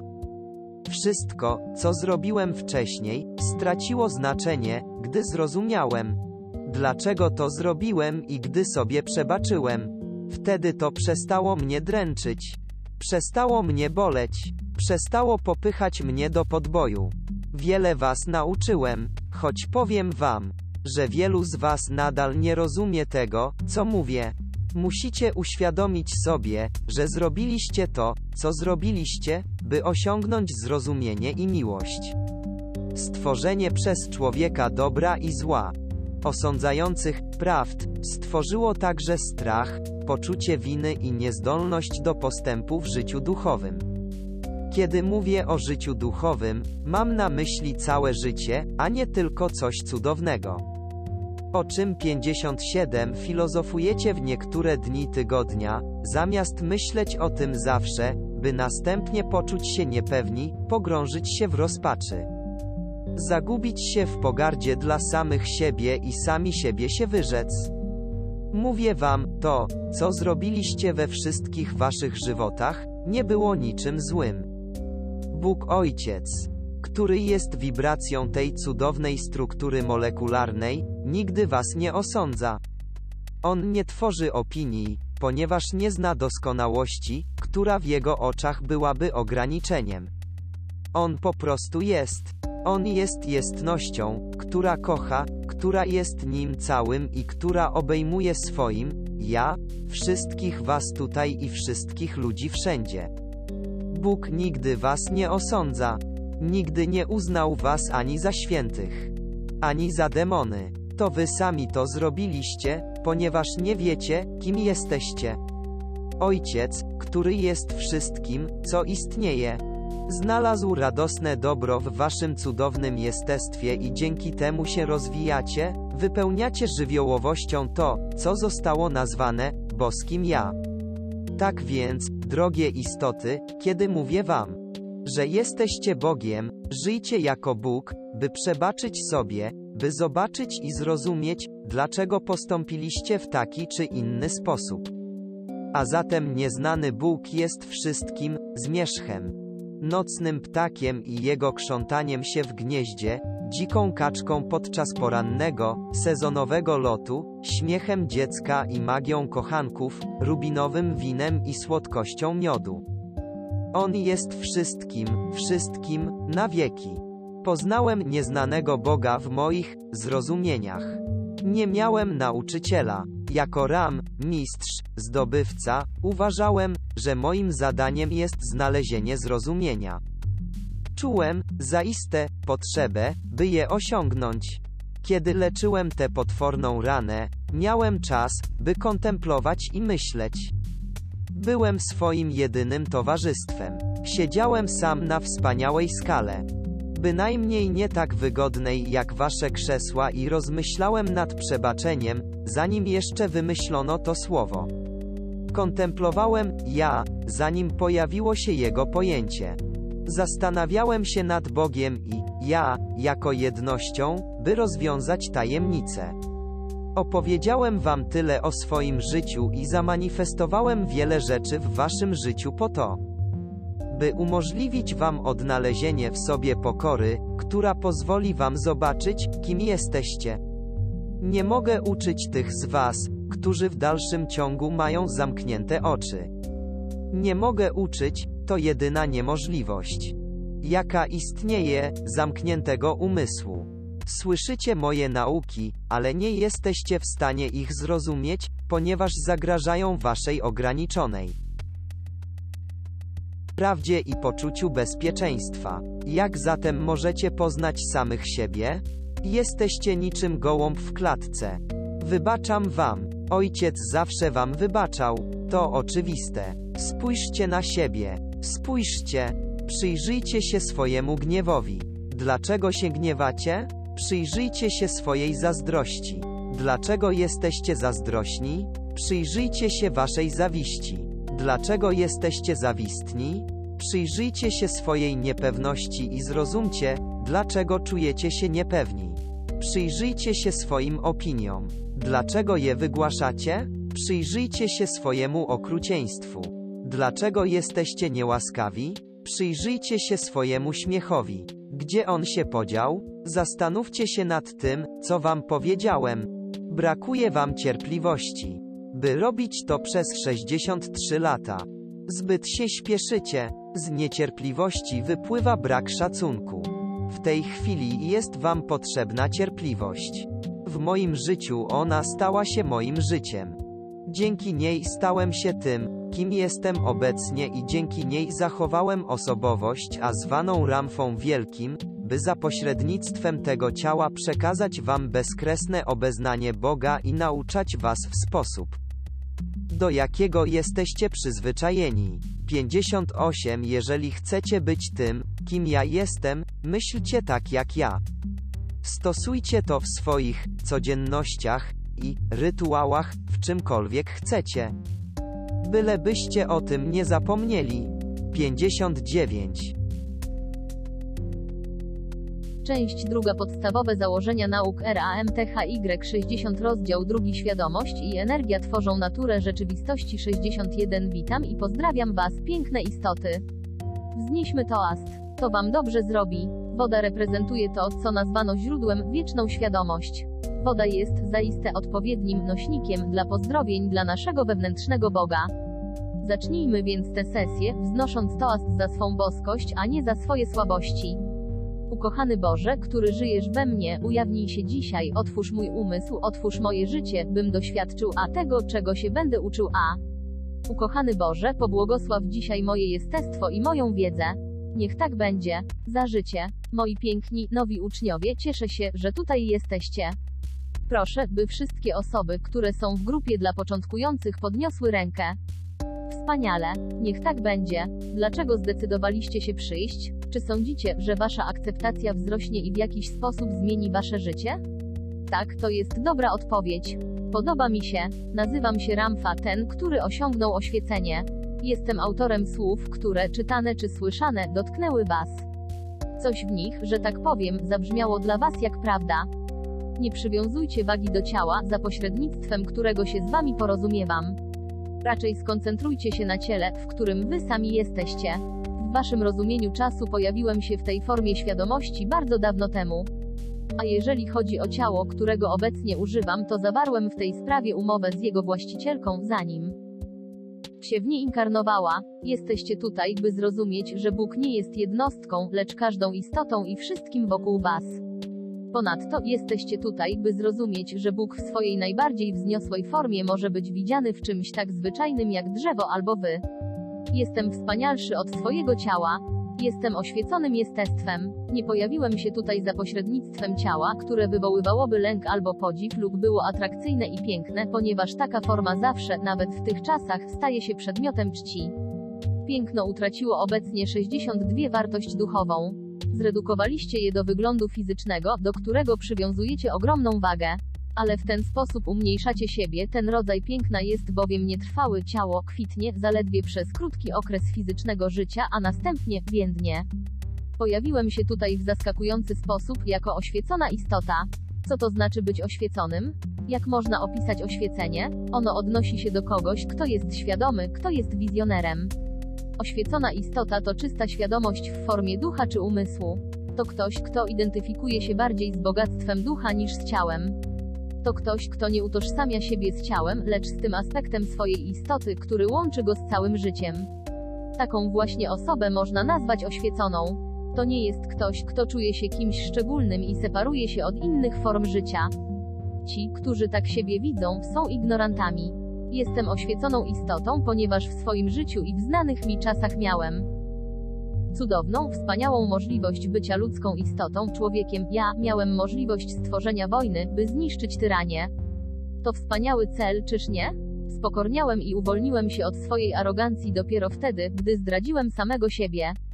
Ta pokora, wówczas gdy moje życie, jak to mówicie, wisiało na włosku, pozwoliła mi zastanowić się nad jego sensem i nad sensem życia moich biednych, nieszczęsnych ludzi. Dopiero wtedy, kiedy rozpaczliwie się go chwytałem i zaznaczałem każdy przeżyty dzień, zrozumiałem, że życie samo w sobie jest nagrodą. Tak oto, lecząc siebie, przesiedziałem na skale 7 lat. Dla was byłoby to nie do zniesienia. Każdego dnia i nocy, kiedy się budziłem, mój duch radował się, że w dalszym ciągu żyje. Nigdy nie czułem się znudzony obserwowaniem o północy przybywającego lub ubywającego na niebie księżyca. Wypełniała mnie rozpaczliwa, pełna desperacji, żarliwa pasja do natury. To księżyc i słońce każdego dnia potwierdzały, że życie jeszcze mnie nie opuściło. Najpierw zacząłem je czcić, a później się nimi stałem. Nazwano mnie oświeconym, ponieważ to, czego się nauczyłem, przekroczyło moje fizyczne ja. Wojownik przestał istnieć, zdobywca przestał istnieć, arogancja, na podobieństwo wznoszącego się w niebo dymu z wieczornego ogniska, rozwiała się. Moja ignorancja również znikła, w ten sposób stałem się istotą duchową. Co to znaczy? To znaczy, że zacząłem używać swojego mózgu, swojego ciała fizycznego oraz emocjonalnego nie po to, by podbijać, osiągać cele, pustoszyć ziemię czy doprowadzać do ich odrodzenia.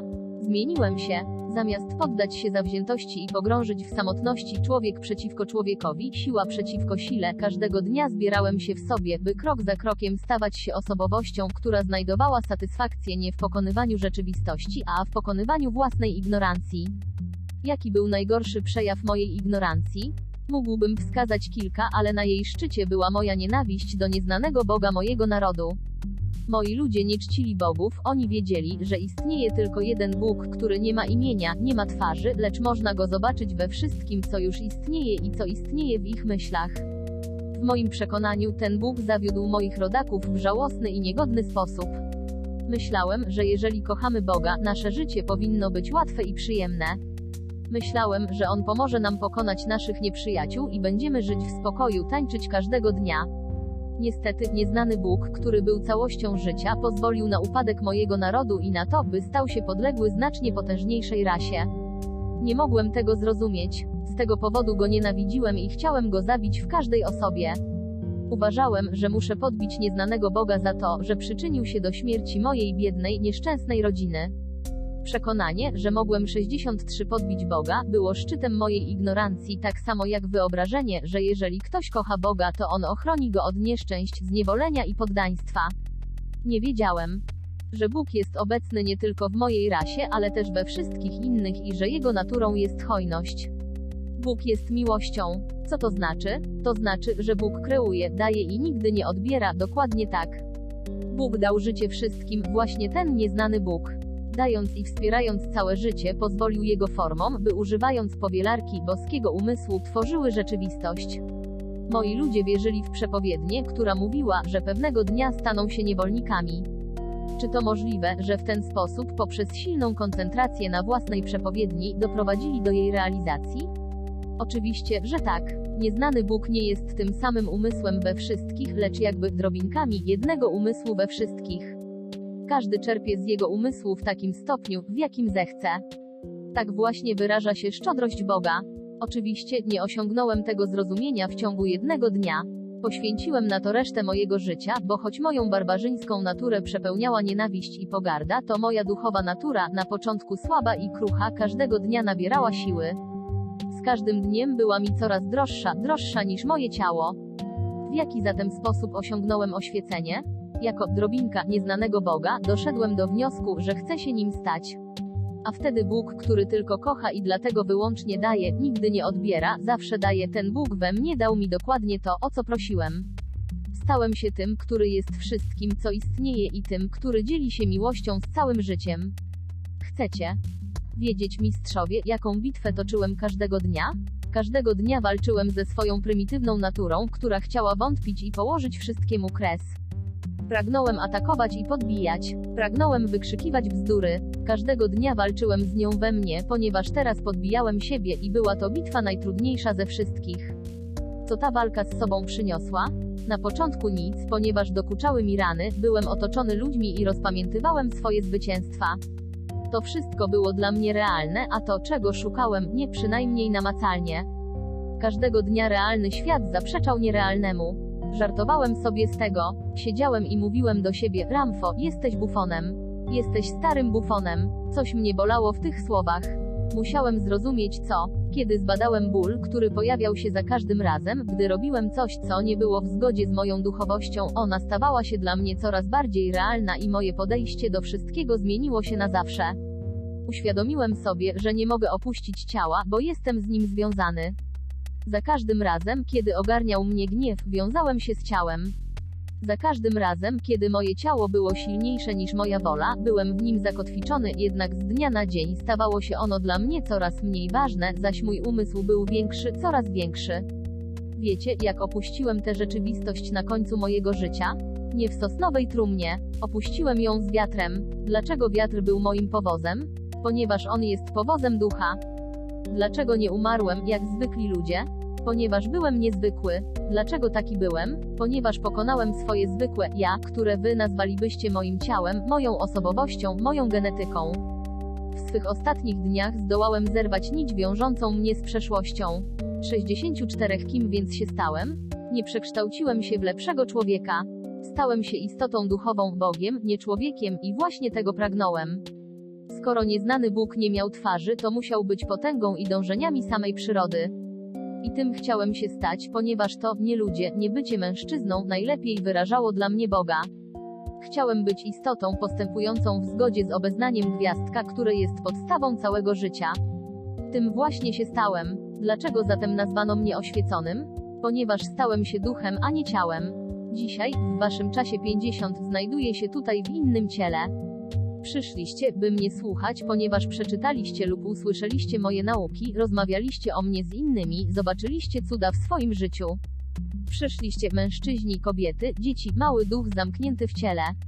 Jak do tej pory jedynym zadaniem waszego ducha było utrzymanie was przy życiu każdego dnia. Nigdy nie przyszło wam do głowy użyć go w inny sposób.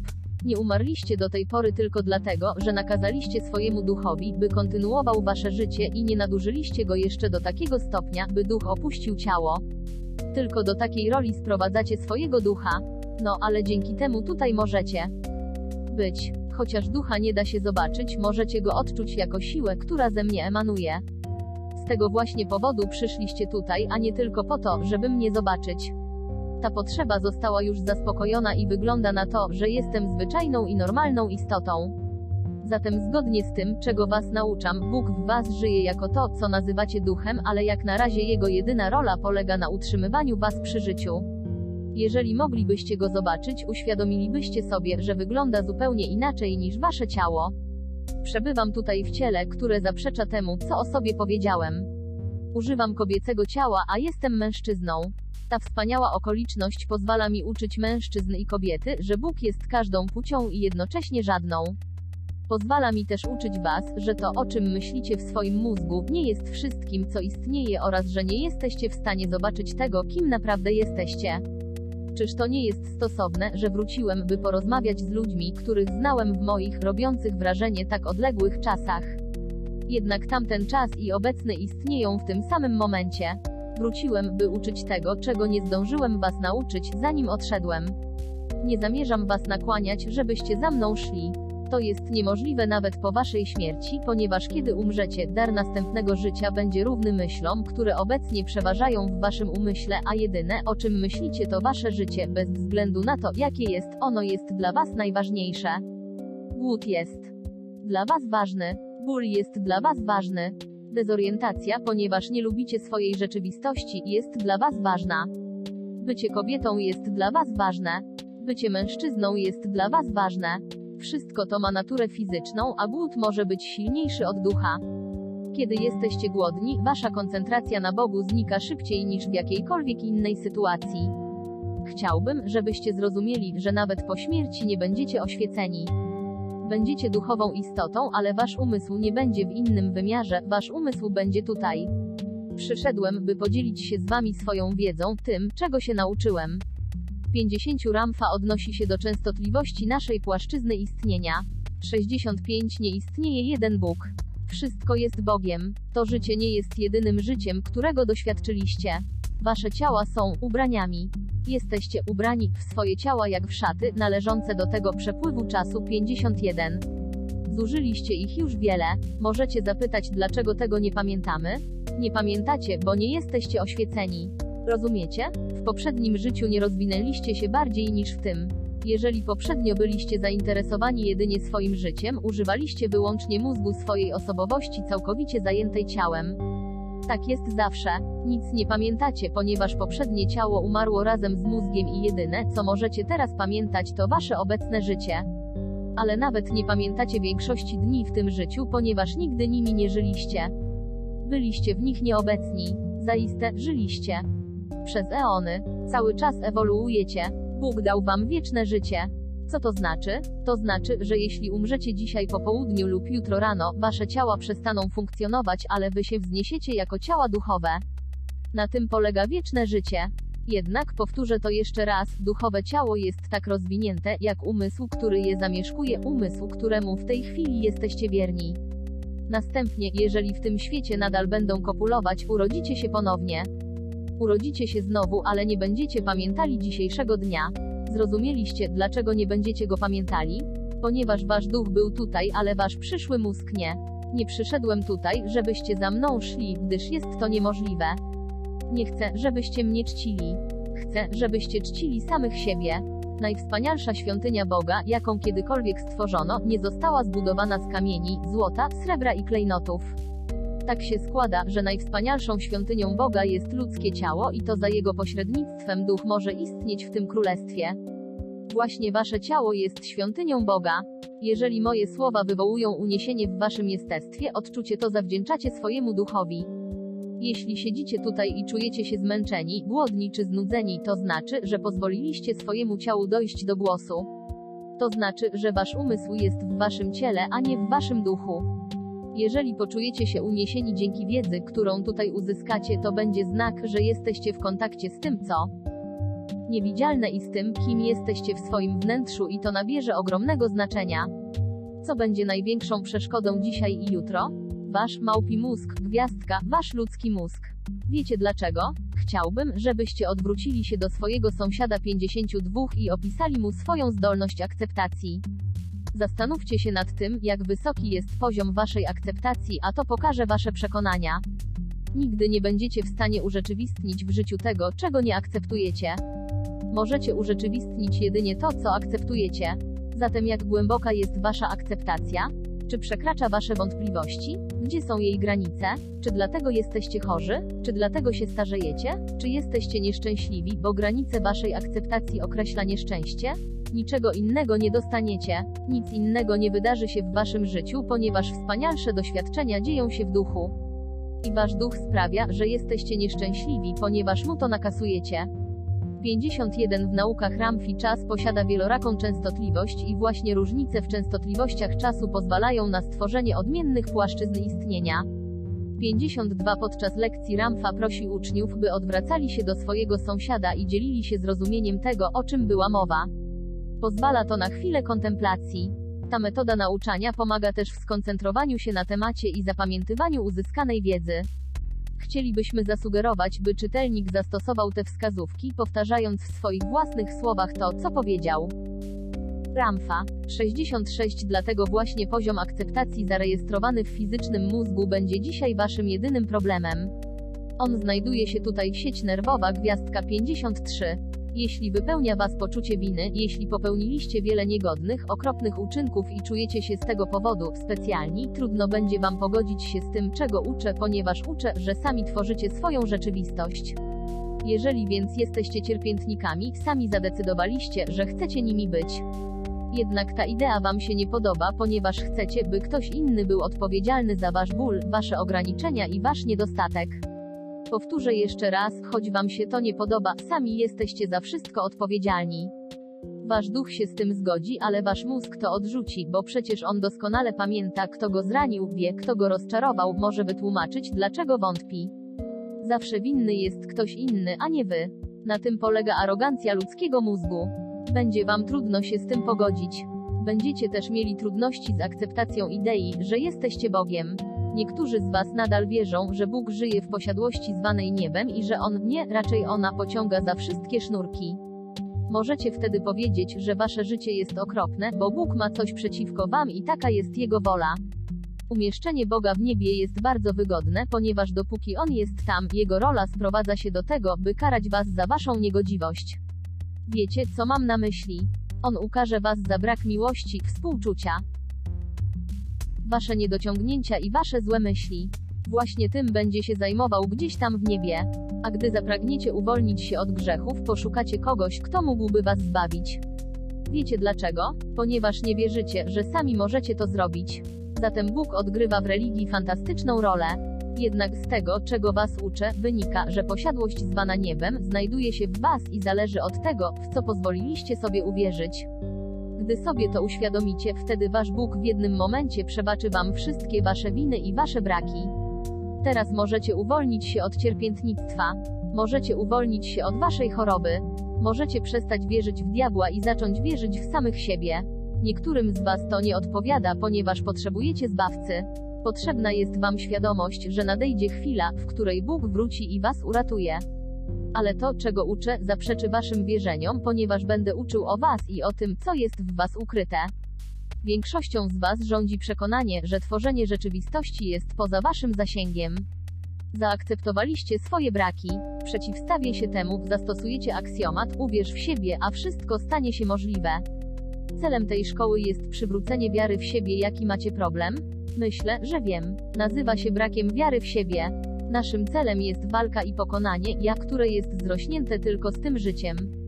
Celem szkoły jest wyniesienie Was ponad Wasze najsilniejsze przekonania, nauczenie Was akceptacji tego, czego Wasz ludzki mózg nie chce zaakceptować i ćwiczenie go w tej akceptacji. Celem szkoły jest wskrzeszenie Waszego ducha, Waszego wewnętrznego Boga, żebyście zaczęli dokonywać cudów. Nie jestem Waszym Zbawicielem.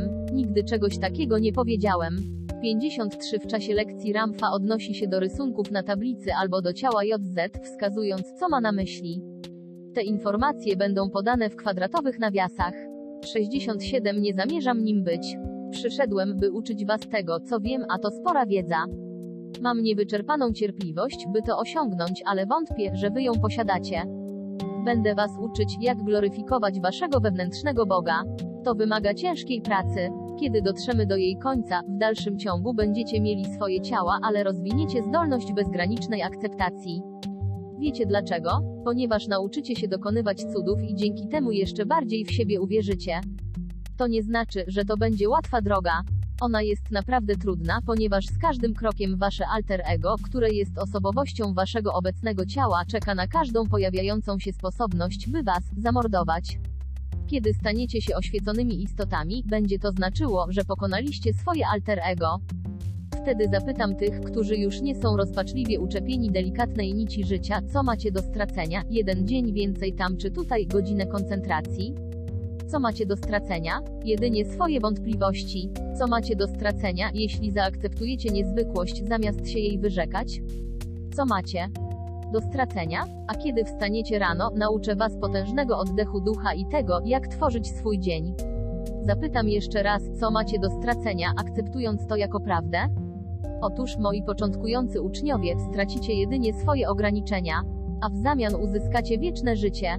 Wieczne życie? Czyż nie powiedziałem, że każdy wstanie z łoża śmierci? Istotnie to właśnie powiedziałem. Jak zatem zmieni się wasze życie? Nauczycie się odwiedzać Królestwo Niebieskie 54 i jego wymiary, żyjąc jeszcze w tym ciele. Dzięki temu poszerzycie swoją akceptację. A kiedy umrzecie, ponieważ tak zdecydujecie, nie odejdziecie tam, dokąd odchodzą wszyscy. Być może już nigdy nie będziecie musieli tutaj wrócić. Być może staniecie się tak wzniośli, że znajdziecie rodziców w innej, superinteligentnej rasie, w innej galaktyce, ponieważ będziecie gotowi na wiedzę, której tutaj jeszcze nie osiągnięto. Każdy uczeń w tej szkole przechodzi przez próby. Wiecie, kto ich na nie wystawia? Oni sami. Duch, chociaż słaby, pozostawiony samemu sobie, skorzysta z każdej danej mu możliwości, by się rozwinąć. Jednak jeżeli umysł alter ego nabierze siły i zawładnie codziennym życiem, duch przygaśnie. Jest bowiem bardzo wątły i delikatny. Co się wtedy stanie? W krótkim czasie osoby te pogrążą się w wątpliwościach, niedostatku i stracą wiarę w siebie, zaczną szukać spokoju i satysfakcji na zewnątrz, ponieważ straciły ją wewnątrz. Po pewnym czasie wrócą do szkoły. Wyobraźcie sobie kawalkadę nieokrzesanych duchów i wątpiących alter ego, wracających do tej szkoły. Wyobraźcie sobie, ile pracy mnie kosztują przez pierwsze dni. Nawet moim najwspanialszym uczniom potrzebne jest oczyszczanie. Co to znaczy? Muszę ich uczyć od początku, że są wspanialsi od swojego ciała, a Królestwo Niebieskie jest wspanialsze od ich wątpliwości. Muszę ich tego na nowo uczyć. Następnie muszę ich zmuszać do pracy nad sobą, do ćwiczeń i do osiągania wyników. Na co oni reagują? Tak, tak. Teraz sobie przypominam. Jeżeli warsztat trwa tydzień, pierwsze cztery dni spędzam na ich oczyszczaniu. Pozostają trzy dni na nauki i osiągnięcie poziomu, który pozwoliłby im zaakceptować to, czego nie byli w stanie zaakceptować wcześniej. Mamy na to tylko trzy dni, po czym wszyscy się rozjeżdżają. Czy istnieją uczniowie, którzy zmienili się od czasu, kiedy siedzieli na waszych miejscach? Ależ tak. Czy istnieją tacy, którzy potrafią robić cuda? Oczywiście. Czy są też tacy, którzy nie potrafią robić cudów? Tak są. Dlaczego? 54 Zobacz w słowniczku, czwarta płaszczyzna istnienia. 68 Dlaczego istnieje różnica? Dlaczego niektórzy coś osiągają, a niektórzy nie? Czy znacie na to odpowiedź? Kto z Was ją zna? Proszę podnieść rękę. Wyżej. Sięgajcie do nieba, kiedy podnosicie rękę, zamiast trzymać ją na wysokości pachy. Niech tak będzie. Świadomość, energia umysłu i mózg lekcja numer 1 dostajecie dokładnie to, o co prosicie. Proszę to napisać. Dostaję dokładnie to, o co proszę. Teraz napiszcie świadomość i energia, właśnie tak świadomość. I energia kreują rzeczywistość. Świadomość i energia kreują rzeczywistość. Następne zdanie proszę napisać świadomość, energia i mózg tworzą umysł. Świadomość, energia i mózg tworzą umysł. Proszę nie przysypiać. Ilu was wie, czym jest świadomość? Powiedzmy o niej coś prostego. Na przykład świadomość jest tkaniną życia. Tak też jest. Nie powiedziałem, że jest umysłem życia. Powiedziałem, że jest tkaniną życia. A ponieważ świadomość jest też samoświadomością, zawiera w sobie energię. W takim razie świadomość i energia są nierozłącznie związane. Są jednym i tym samym. Nie istnieje coś takiego jak nieświadoma energia. Energia zawsze niesie ze sobą świadomość. Czy w dalszym ciągu mnie słuchacie? Zatem wytłumaczenie osobie siedzącej obok, jak świadomość i energia tworzą rzeczywistość, nie powinno być zbyt trudne. Chcę, żebyście zrozumieli, że rzeczywistość nie może istnieć bez świadomości i energii, ponieważ rzeczywistość jest samoświadoma. Jeżeli chodzi o mózg, połóżcie ręce na tym melonie, który dźwigacie na swoich ramionach. To dom najwspanialszego organu, jaki kiedykolwiek stworzono. Macie go? Duży? Wspaniale. Dzięki niemu powstało miejsce na waszą twarz. Mózg to nie to samo co świadomość. Świadomość daje komórkom życie. Mózg nie tworzy świadomości. On tworzy myśli. Taka jest jego rola. Jedna myśl równa się umysłowi. Umysł jest równy jednej myśli. Proszę to teraz napisać. Mózg nie tworzy świadomości, on tworzy myśli. Jedna myśl równa się umysłowi. 69 Proszę o uwagę. Słuchajcie. Dalej. Jesteście zdezorientowani? A dlaczegożby nie? Naukowcy gonią w kółko, zastanawiając się nad świadomością, umysłem, mózgiem, ale nikt nie wie, jak one naprawdę funkcjonują. Wytłumaczę wam, jak. Każde z nich ma swoją definicję. Chociaż to są tylko słowa, mają swoją definicję. A zatem świadomość i energia są źródłem. Kiedy źródło daje życie, dzieje się tak dzięki myśli. Ciało, ludzkie ciało, ma mózg, który funkcjonuje jak odbiornik strumienia świadomości i energii. To stąd mózg czerpie swoją moc. Funkcja mózgu polega na neurologicznym odbiorze impulsów świadomości i energii, nie zasypiajcie. By stworzyć myśli, mózg dzieli strumień świadomości na spójne formy myśli i deponuje je za pośrednictwem połączeń neurosynaptycznych. Dzięki temu mózg może tę myśl zapamiętać. Na tym polega jego praca. Zatem funkcja mózgu polega na odbieraniu płynącego przez niego strumienia świadomości, zapalaniu synaps i tworzeniu obrazów tutaj płat czołowy. Umysł nie jest świadomością ani energią, lecz produktem świadomości płynącej przez mózg, tworzącym z niej myśli czy też pamięć. Konglomerat tych myśli tworzy umysł i możecie powiedzieć podoba mi się sposób myślenia tej osoby. Kto z Was to rozumie? Odwróćcie się do swojego partnera i powtórzcie mu to, czego Was do tej pory uczyłem. Zatem, moi nowi uczniowie, czy istnieje różnica między określeniami świadomość, energia i umysł? Zanim przejdę dalej, chciałbym, żebyście coś zrozumieli. Nie uczycie się tutaj prawdy, lecz filozofii. Co to znaczy? To jest lekcja. Ta lekcja dotyczy pojęcia zwanego rzeczywistością, za którą, jak wcześniej mówiliśmy, jesteście odpowiedzialni. To stwierdzenie jednakże nie jest prawdą. Prawda jest czymś względnym. Tylko to, co uznacie za prawdę, jest prawdą. To, czego nie wiecie, nie będzie prawdą. Jeżeli ktoś wam powie, że oprócz waszego istnieje 23 wszechświat, stwierdzenie to może być oparte na naukowej obserwacji. Taka będzie czyjaś prawda, ale czy jest wasza? Nie. Jak większość waszej wiedzy, to będzie tylko filozofia. Wiecie, dlaczego to nie będzie wasza prawda? Ponieważ nie doświadczyliście 23 wszechświata. Dopiero gdy go doświadczycie, stanie się on waszą prawdą. Podejdźcie do tych nauk bez obaw. Bardzo Was proszę, skoncentrujcie się na tym, czego Was będę teraz uczył, ponieważ ta wiedza niesie ze sobą niezwykłość. Zaakceptujcie te nauki jako filozofię. Prawda pojawi się, kiedy je zastosujecie. Ilu z Was to rozumie? Tak, że nie musicie się niczego obawiać. Nikt nie stara się Was tutaj nawrócić. Używajcie symboli dla wyrażania pojęć od czasów starożytnych, wyrażano to, co niewidzialne, za pośrednictwem symboli. Zawsze mówiono, że Bóg jest podobny do słońca, światła czy gwiazdka. W ten sposób wyrażano świadomość i energię. Mówiono też, że kiedy zobaczycie światło, słyszeliście to, czyż nie? Kiedy zobaczycie światło, co to znaczy? Oświecenie. Zatem symbolika świadomości i energii nawiązuje do słońca, ponieważ jego wiatry niosą ze sobą strumień świadomości. Ludzki mózg odbiera ten strumień i przekłada go na formy myśli, w wyniku których ludzie coś widzą, sądzą albo tworzą. 70 Idea światła Odejście do światła jest archetypem w ludzkiej świadomości, dlatego że ludzki mózg utożsamia rzeczywistość Boga oraz świadomość i energię ze światłem rozjaśniającym ciemność. Sami wiecie, że w ciemnym pokoju niczego nie da się zobaczyć, ale wystarczy, że pojawi się snop światła albo mały płomyk i nagle światło, samo w sobie odbijając się pod odpowiednimi kątami od przedmiotów, dzięki refrakcji ukazuje głębie i dzięki temu można widzieć. Oświecenie zatem jest związane z ideą, że ignorancja znika w świetle prawdy, co zostało nazwane świadomością. Tak naprawdę to nie jest światło, ale tak zostało zinterpretowane i opisane. W takim razie, jeżeli powiemy, że Bóg jest formą, wysyłającą strumień życia do wszystkich istot, zatem owo promieniste życie, które one czują, jest Bogiem samym w sobie.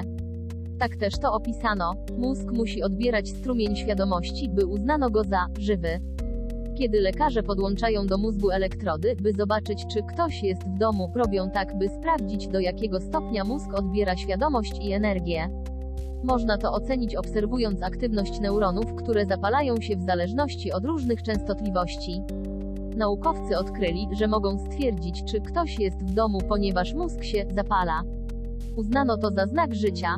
Jeśli aparaty rejestrują aktywność mózgu, to znaczy, że dana osoba jest żywa. Dlaczego zatem czasem jest nieprzytomna? Ponieważ przebywa w stanie śpiączki, jednak nadal pozostaje żywa. Czy to nie jest niezwykłe, zdumiewające stwierdzenie? Ktoś może być nieprzytomny, ale jest żywy. Co go utrzymuje przy życiu? Duch świadomości i energii. Dlaczego zatem jest nieprzytomny? Ponieważ nie odbiera myśli świadomie. A co się dzieje, kiedy ktoś jest świadomy?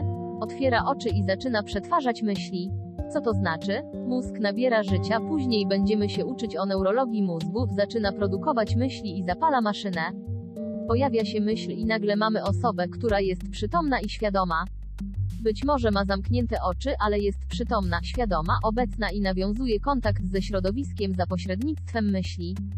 Zdolność myślenia daje osobie umysł. Jak wspaniały, jak wielki jest wasz umysł? Odwróćcie się do osoby obok was i powiedzcie, jak wspaniały jest wasz umysł. Bądźcie prawdomówni. Czy nauczyliście się już wszystkiego, co mieliście do nauczenia w tym życiu? Ilu z was wie wszystko, absolutnie wszystko? Skoro świadomość i energia płynie do Was i przez Was każdego dnia, dlaczego nie wiecie wszystkiego? Ponieważ podstawą wszystkiego, co istnieje, jest Wasz umysł. Dlatego wiecie tylko to, co wiecie. Kiedy zaczynamy mówić o Tobie, oddzielamy Ciebie od reszty i zaczynamy traktować Ciebie jako jednostkę. Co sprawia, że jesteś jednostką? To jak wyglądasz, mówisz i myślisz. Wszystko, co wymieniłem, jest rezultatem Twojego myślenia, a Twój umysł być może jest tylko sumą teorii, których nauczyłeś się w szkole. Możesz powiedzieć, no tak, skończyłam M szkołę. Co to znaczy? To znaczy, że pamiętam wszystko, czego się nauczyłam M i dzięki temu zdałam M wszystkie egzaminy. Czy doświadczyłaś eś tej wiedzy? Nie. Zatem wasz mózg jest pełen teorii i filozofii, które zaakceptowaliście jako prawdę, ale one nią nie są. To nawet nie jest prawda osoby, która była waszym nauczycielem. To jest tylko prawda osoby, która dokonała odkrycia. Ilu z was to rozumie? No i co teraz macie w głowie? Wszystko, czego nauczyli was wasi rodzice, wszystko, czego nauczono was w szkole, wszystko, czego nauczyła was wasza historia, wszystko, czego nauczyła was wasza cywilizacja, ale co w tym jest prawdą? Innymi słowy, czy ktoś jest w domu, czy tylko odtwarzacie nagrania? 71 Wiecie dlaczego cuda zdarzają się wyłącznie na polu technologii? Ponieważ wszyscy zakładają, że teorie, którymi zapełnili sobie głowy, są prawdą. A cuda pojawiają się wyłącznie wtedy, gdy się ich spodziewacie. Czy to ma dla Was sens? Innymi słowy, cuda to coś, czego jeszcze nie wiecie, coś, czego jeszcze nie doświadczyliście jako prawdy, ale co do czego macie nadzieję, że nastąpi i tak też się dzieje. Taka jest prawda. Zatem wasz mózg jest wypełniony bzdurami. Ile przesądów w sobie kultywujecie? Czy unikacie przechodzenia pod drabiną? Czy wierzycie, że biały kolor jest dobry, a czarny zły? Powinniście się tego wstydzić. Czy wypełnia was poczucie winny? Powinniście się tego wstydzić. W dalszym ciągu czujecie się winni, tym bardziej powinniście się wstydzić. Jaki płynie z tego wniosek? Taki, że jedną z rzeczy przyczyniających się do nudy w waszym życiu jest fakt, że robicie tylko to, co według waszej wiedzy jest prawdą, co według waszej wiedzy wydarza się każdej soboty wieczorem, każdej niedzieli rano, co dzieje się w waszej pracy. Jesteście znudzeni swoją pracą i jesteście znudzeni swoim życiem. Wiecie dlaczego? Ponieważ ciągle robicie tylko to, co jest wam znane i jedynie to jest waszą prawdą. Wszystko inne jest domniemaniem. Zatem, jak wspaniały jest wasz umysł? Jest dokładnie tak wspaniały, tak wielki jak wasza prawda. A teraz odwróćcie się do swojego sąsiada, sąsiadki i jeszcze raz powiedzcie mu, jak wielki jest wasz umysł. Głos waszego ducha, czy to, czego uczę, jest zbyt trudne? Mam do dyspozycji tylko dwa dni. Kiedy znów zobaczę was w tej postaci? Kiedy będziecie gotowi na dalsze nauki? Być może nigdy, a być może wrócicie. Cóż zatem powinienem zrobić w ciągu tych dwóch dni? Muszę uczyć Was o wszystkim, co jestem w stanie wyrazić w słowach, sprawić, żebyście przełamując swoją nieśmiałość podzielili się uzyskanym zrozumieniem ze swoim sąsiadem, sąsiadką.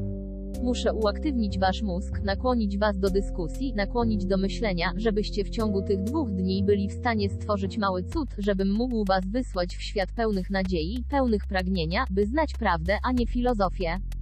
Być może wtedy, jeśli tutaj wrócicie, będziecie do mnie biegli, jak pozostali uczniowie.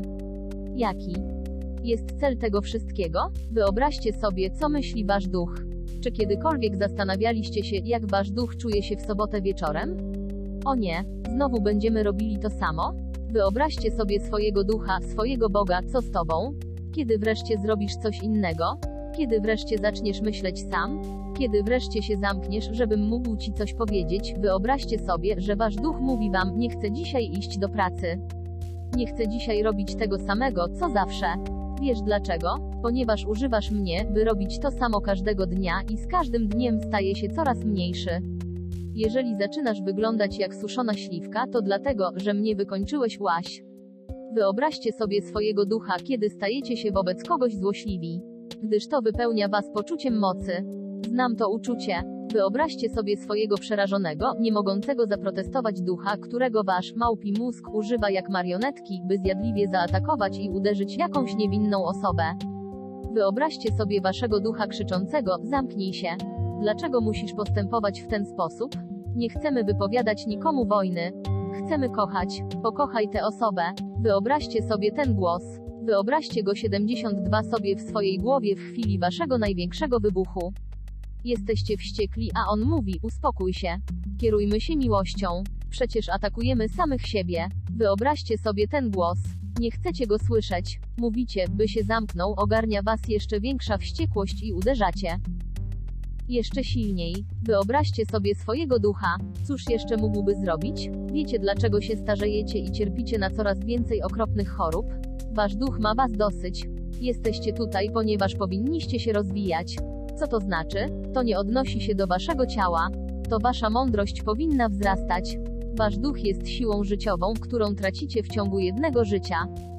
W okresie dzieciństwa ona jest ogromna i wydaje się niewyczerpalna, ale kiedy zaczynacie ejakulować albo miesiączkować, kiedy zaczynacie formować opinię o świecie, ubywa jej, ponieważ zużywacie ją w swojej kreacji. Wiecie dlaczego umieracie? Dlatego, że kreując swoje codzienne myśli, wyczerpujecie energię życiową, która jest źródłem wieczności. Pewnego dnia wasz duch już się nie zawaha, by się was pozbyć. Zacznie się trząść, trząść, trząść, aż się od was uwolni. Jak duch mógłby być aż tak nieboski? Rzecz w tym, że on właśnie taki jest. Znajdujecie się tutaj, by się rozwijać, moi kochani ludzie. Przyszliście tutaj po to, by tworzyć rzeczywistość, a nie, by kontynuować status quo. Jesteście tu, by wzbogacać swoją wiedzę, uczyć się filozofii, a następnie doświadczyć jej, by stała się waszą prawdą. Jesteście tutaj po to, by żyć, a nie obawiać się życia. Jesteście tutaj, by używając mózgu kreować nowe myśli i by pokonać swoją ignorancję. Co to znaczy, że ktoś osiągnął oświecenie? On pokonał swoją ignorancję. Rozwinął swojego ducha, a nie alter ego, osobowość czy ciało i każdego dnia pracuje nad wcieleniem w życie tej energii. Co się z nim dzieje? Tak naprawdę nigdy się nie zestarzeje. Wypełnia go dynamiczna energia, może tworzyć, posiada nieograniczoną zdolność akceptacji. Jeżeli go zapytacie, czy wierzy w te nauki, zawsze odpowie tak. Nigdy nie usłyszycie nie. Powie wam, już tego doświadczyłem i to opanowałem, co to znaczy? To znaczy, że najpierw uzyskałem M wiedzę, następnie urzeczywistniłem łam ją w formie doświadczenia, przeszedłem łam przez nie, co nie obyło się bez kłopotów, ale dzięki temu to znam. Posiadłem M mądrość. Znam prawdę. Ilu z was to rozumie? To wcale nie znaczy, że musicie stać się świętymi. Nie o to chodzi. New Age nie jest nową erą, lecz wieczną erą. Musicie się jedynie wynieść ponad swoje ciało, ponad swoje uprzedzenia, ponad swoje braki. To nie ma nic wspólnego z pozytywnym nastawieniem umysłu. Jeżeli ktoś szuka pozytywnego nastawienia umysłu, tak naprawdę znajduje się w negatywnym stanie umysłu, w którym rozpaczliwie stara się być pozytywny. W ten sposób ten ktoś jest jedynie pozornie pozytywny. A ja chciałbym, żebyście się zmienili i naprawdę tacy byli. Technika, świadomość i energia gwiazdka, świadomość i energia tworzą naturę każdej rzeczywistości. Ta rzeczywistość obejmuje ludzkie ciało i jego najwspanialszy organ, ludzki mózg. Mózg nie tworzy świadomości i energii, lecz jest maszyną, instrumentem, którym ona się posługuje. Jego zadaniem jest zamrożenie świadomości i energii w formie zapamiętanej, biochemicznej myśli, by następnie ta myśl mogła być użyta w kreowaniu rzeczywistości.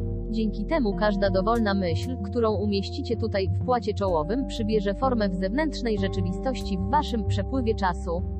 Chodzi o to, by czerpać ze świadomości i energii, która jest dziewicza i stworzyć 73 myśl, która jest rewolucyjna po to, by myśleć wspanialej, by stać się wspanialszymi istotami i tworzyć wspanialsze życie. Zatem Bóg Duch ewoluuje w was w tej chwili. A to, co się dzieje wewnątrz was, urzeczywistnia się na zewnątrz. Jedną z pierwszych rzeczy, których będziecie uczyli się w tej szkole, jest dyscyplinowanie umysłu, by znaleźć miejsce zwane próżnią gwiazdka. Próżnia jest ostoją matką ojcem tym, w czym świadomość i energia mają swój początek. Nauczycie się, jak wznosić energię z jednego centrum do drugiego. Innymi słowy, nauczycie się, jak wznieść energię od podstawy kręgosłupa do śródmózgowia, znajdującego się między półkulami waszej kory mózgowej. Energia ta dociera do mózgu, uspokaja go i sprawia, że staje się bierny. To, kim jesteście znika, wasze uczucia znikają, wasze zmartwienia znikają. Wszystko zostaje wymazane, ponieważ skoro mózg jest mechanizmem kreującym dotykalną rzeczywistość za pośrednictwem myśli, musimy go najpierw uprzątnąć i oczyścić, by cokolwiek umieścimy w formie skoncentrowanej, świadomej myśli w płacie czołowym urzeczywistniło się bez zakłóceń w naszym środowisku. Za chwilę przed przerwą, podczas której będziecie Wam dana możliwość podjęcia decyzji o ewentualnej rezygnacji. Z dalszego uczestnictwa w tym warsztacie moi uczniowie zademonstrują Wam tę technikę 55. Może się Wam wydać zaskakująca, może wywołać w Was strach, może Was zawstydzić. W ten sposób poznacie granice swojej akceptacji, których powinniście być świadomi to, czego nie akceptujecie, do czego jesteście uprzedzeni, w co nie wierzycie. Po zakończeniu prezentacji zdecydujcie, czy chcecie spędzić tutaj resztę dzisiejszego i jutrzejszy dzień. Jeśli nie zechcecie, to podczas przerwy będziecie mogli uzyskać zwrot swojego złota. Kiedy opuścicie ten warsztat, chciałbym, żebyście odeszli z przynajmniej jedną otwartą myślą, dzięki której coś cudownego będzie się mogło wydarzyć w waszym życiu. A gdy będziecie gotowi, wróćcie, by się ze mną zobaczyć. Oczywiście będziecie wtedy starsi i mądrzejsi. Pamiętajcie, to jest praca nad sobą i rozwijaniem waszego duchowego wymiaru. W tej szkole jest nie jeden, lecz wielu uczniów, którzy przywrócili życie martwym istotom. Wielu też doświadczyło cudownego uzdrowienia. To wszystko zostało udokumentowane. Każdy z tych uczniów tworzył rzeczywistość i w jakimś zakresie zmienił swoje życie. Rozwinęli też zdolności zwane paranormalnymi, które w gruncie rzeczy są tylko zjawiskami wynikającym z objęcia całości umysłu Boga Gwiazdka. Po przerwie będziemy kontynuować pracę i wtedy opowiem Wam o Waszych początkach, o tym, w jaki sposób napytaliście sobie biedy, dlaczego tutaj jesteście i jak możecie się uwolnić. Jutro wprowadzę Was w technikę, świadomość i energia, gwiazdka i nauczycie się, jak stworzyć trzy rzeczy, których pragniecie doświadczyć w swoim życiu oraz jak zmienić trzy rzeczy, które chcielibyście z niego wyeliminować. Kocham Was. Macie teraz przerwę. Niech tak będzie. 55 Proszę przeczytać rozdział 8 końcowe słowa. Osoby, które chcą poznać i stosować technikę SNT, powinny wziąć udział w warsztacie dla początkujących w Ramthańskiej Szkole Oświecenia, by przejść wprowadzenie do tej dyscypliny i osobiście uzyskać instrukcje. 74.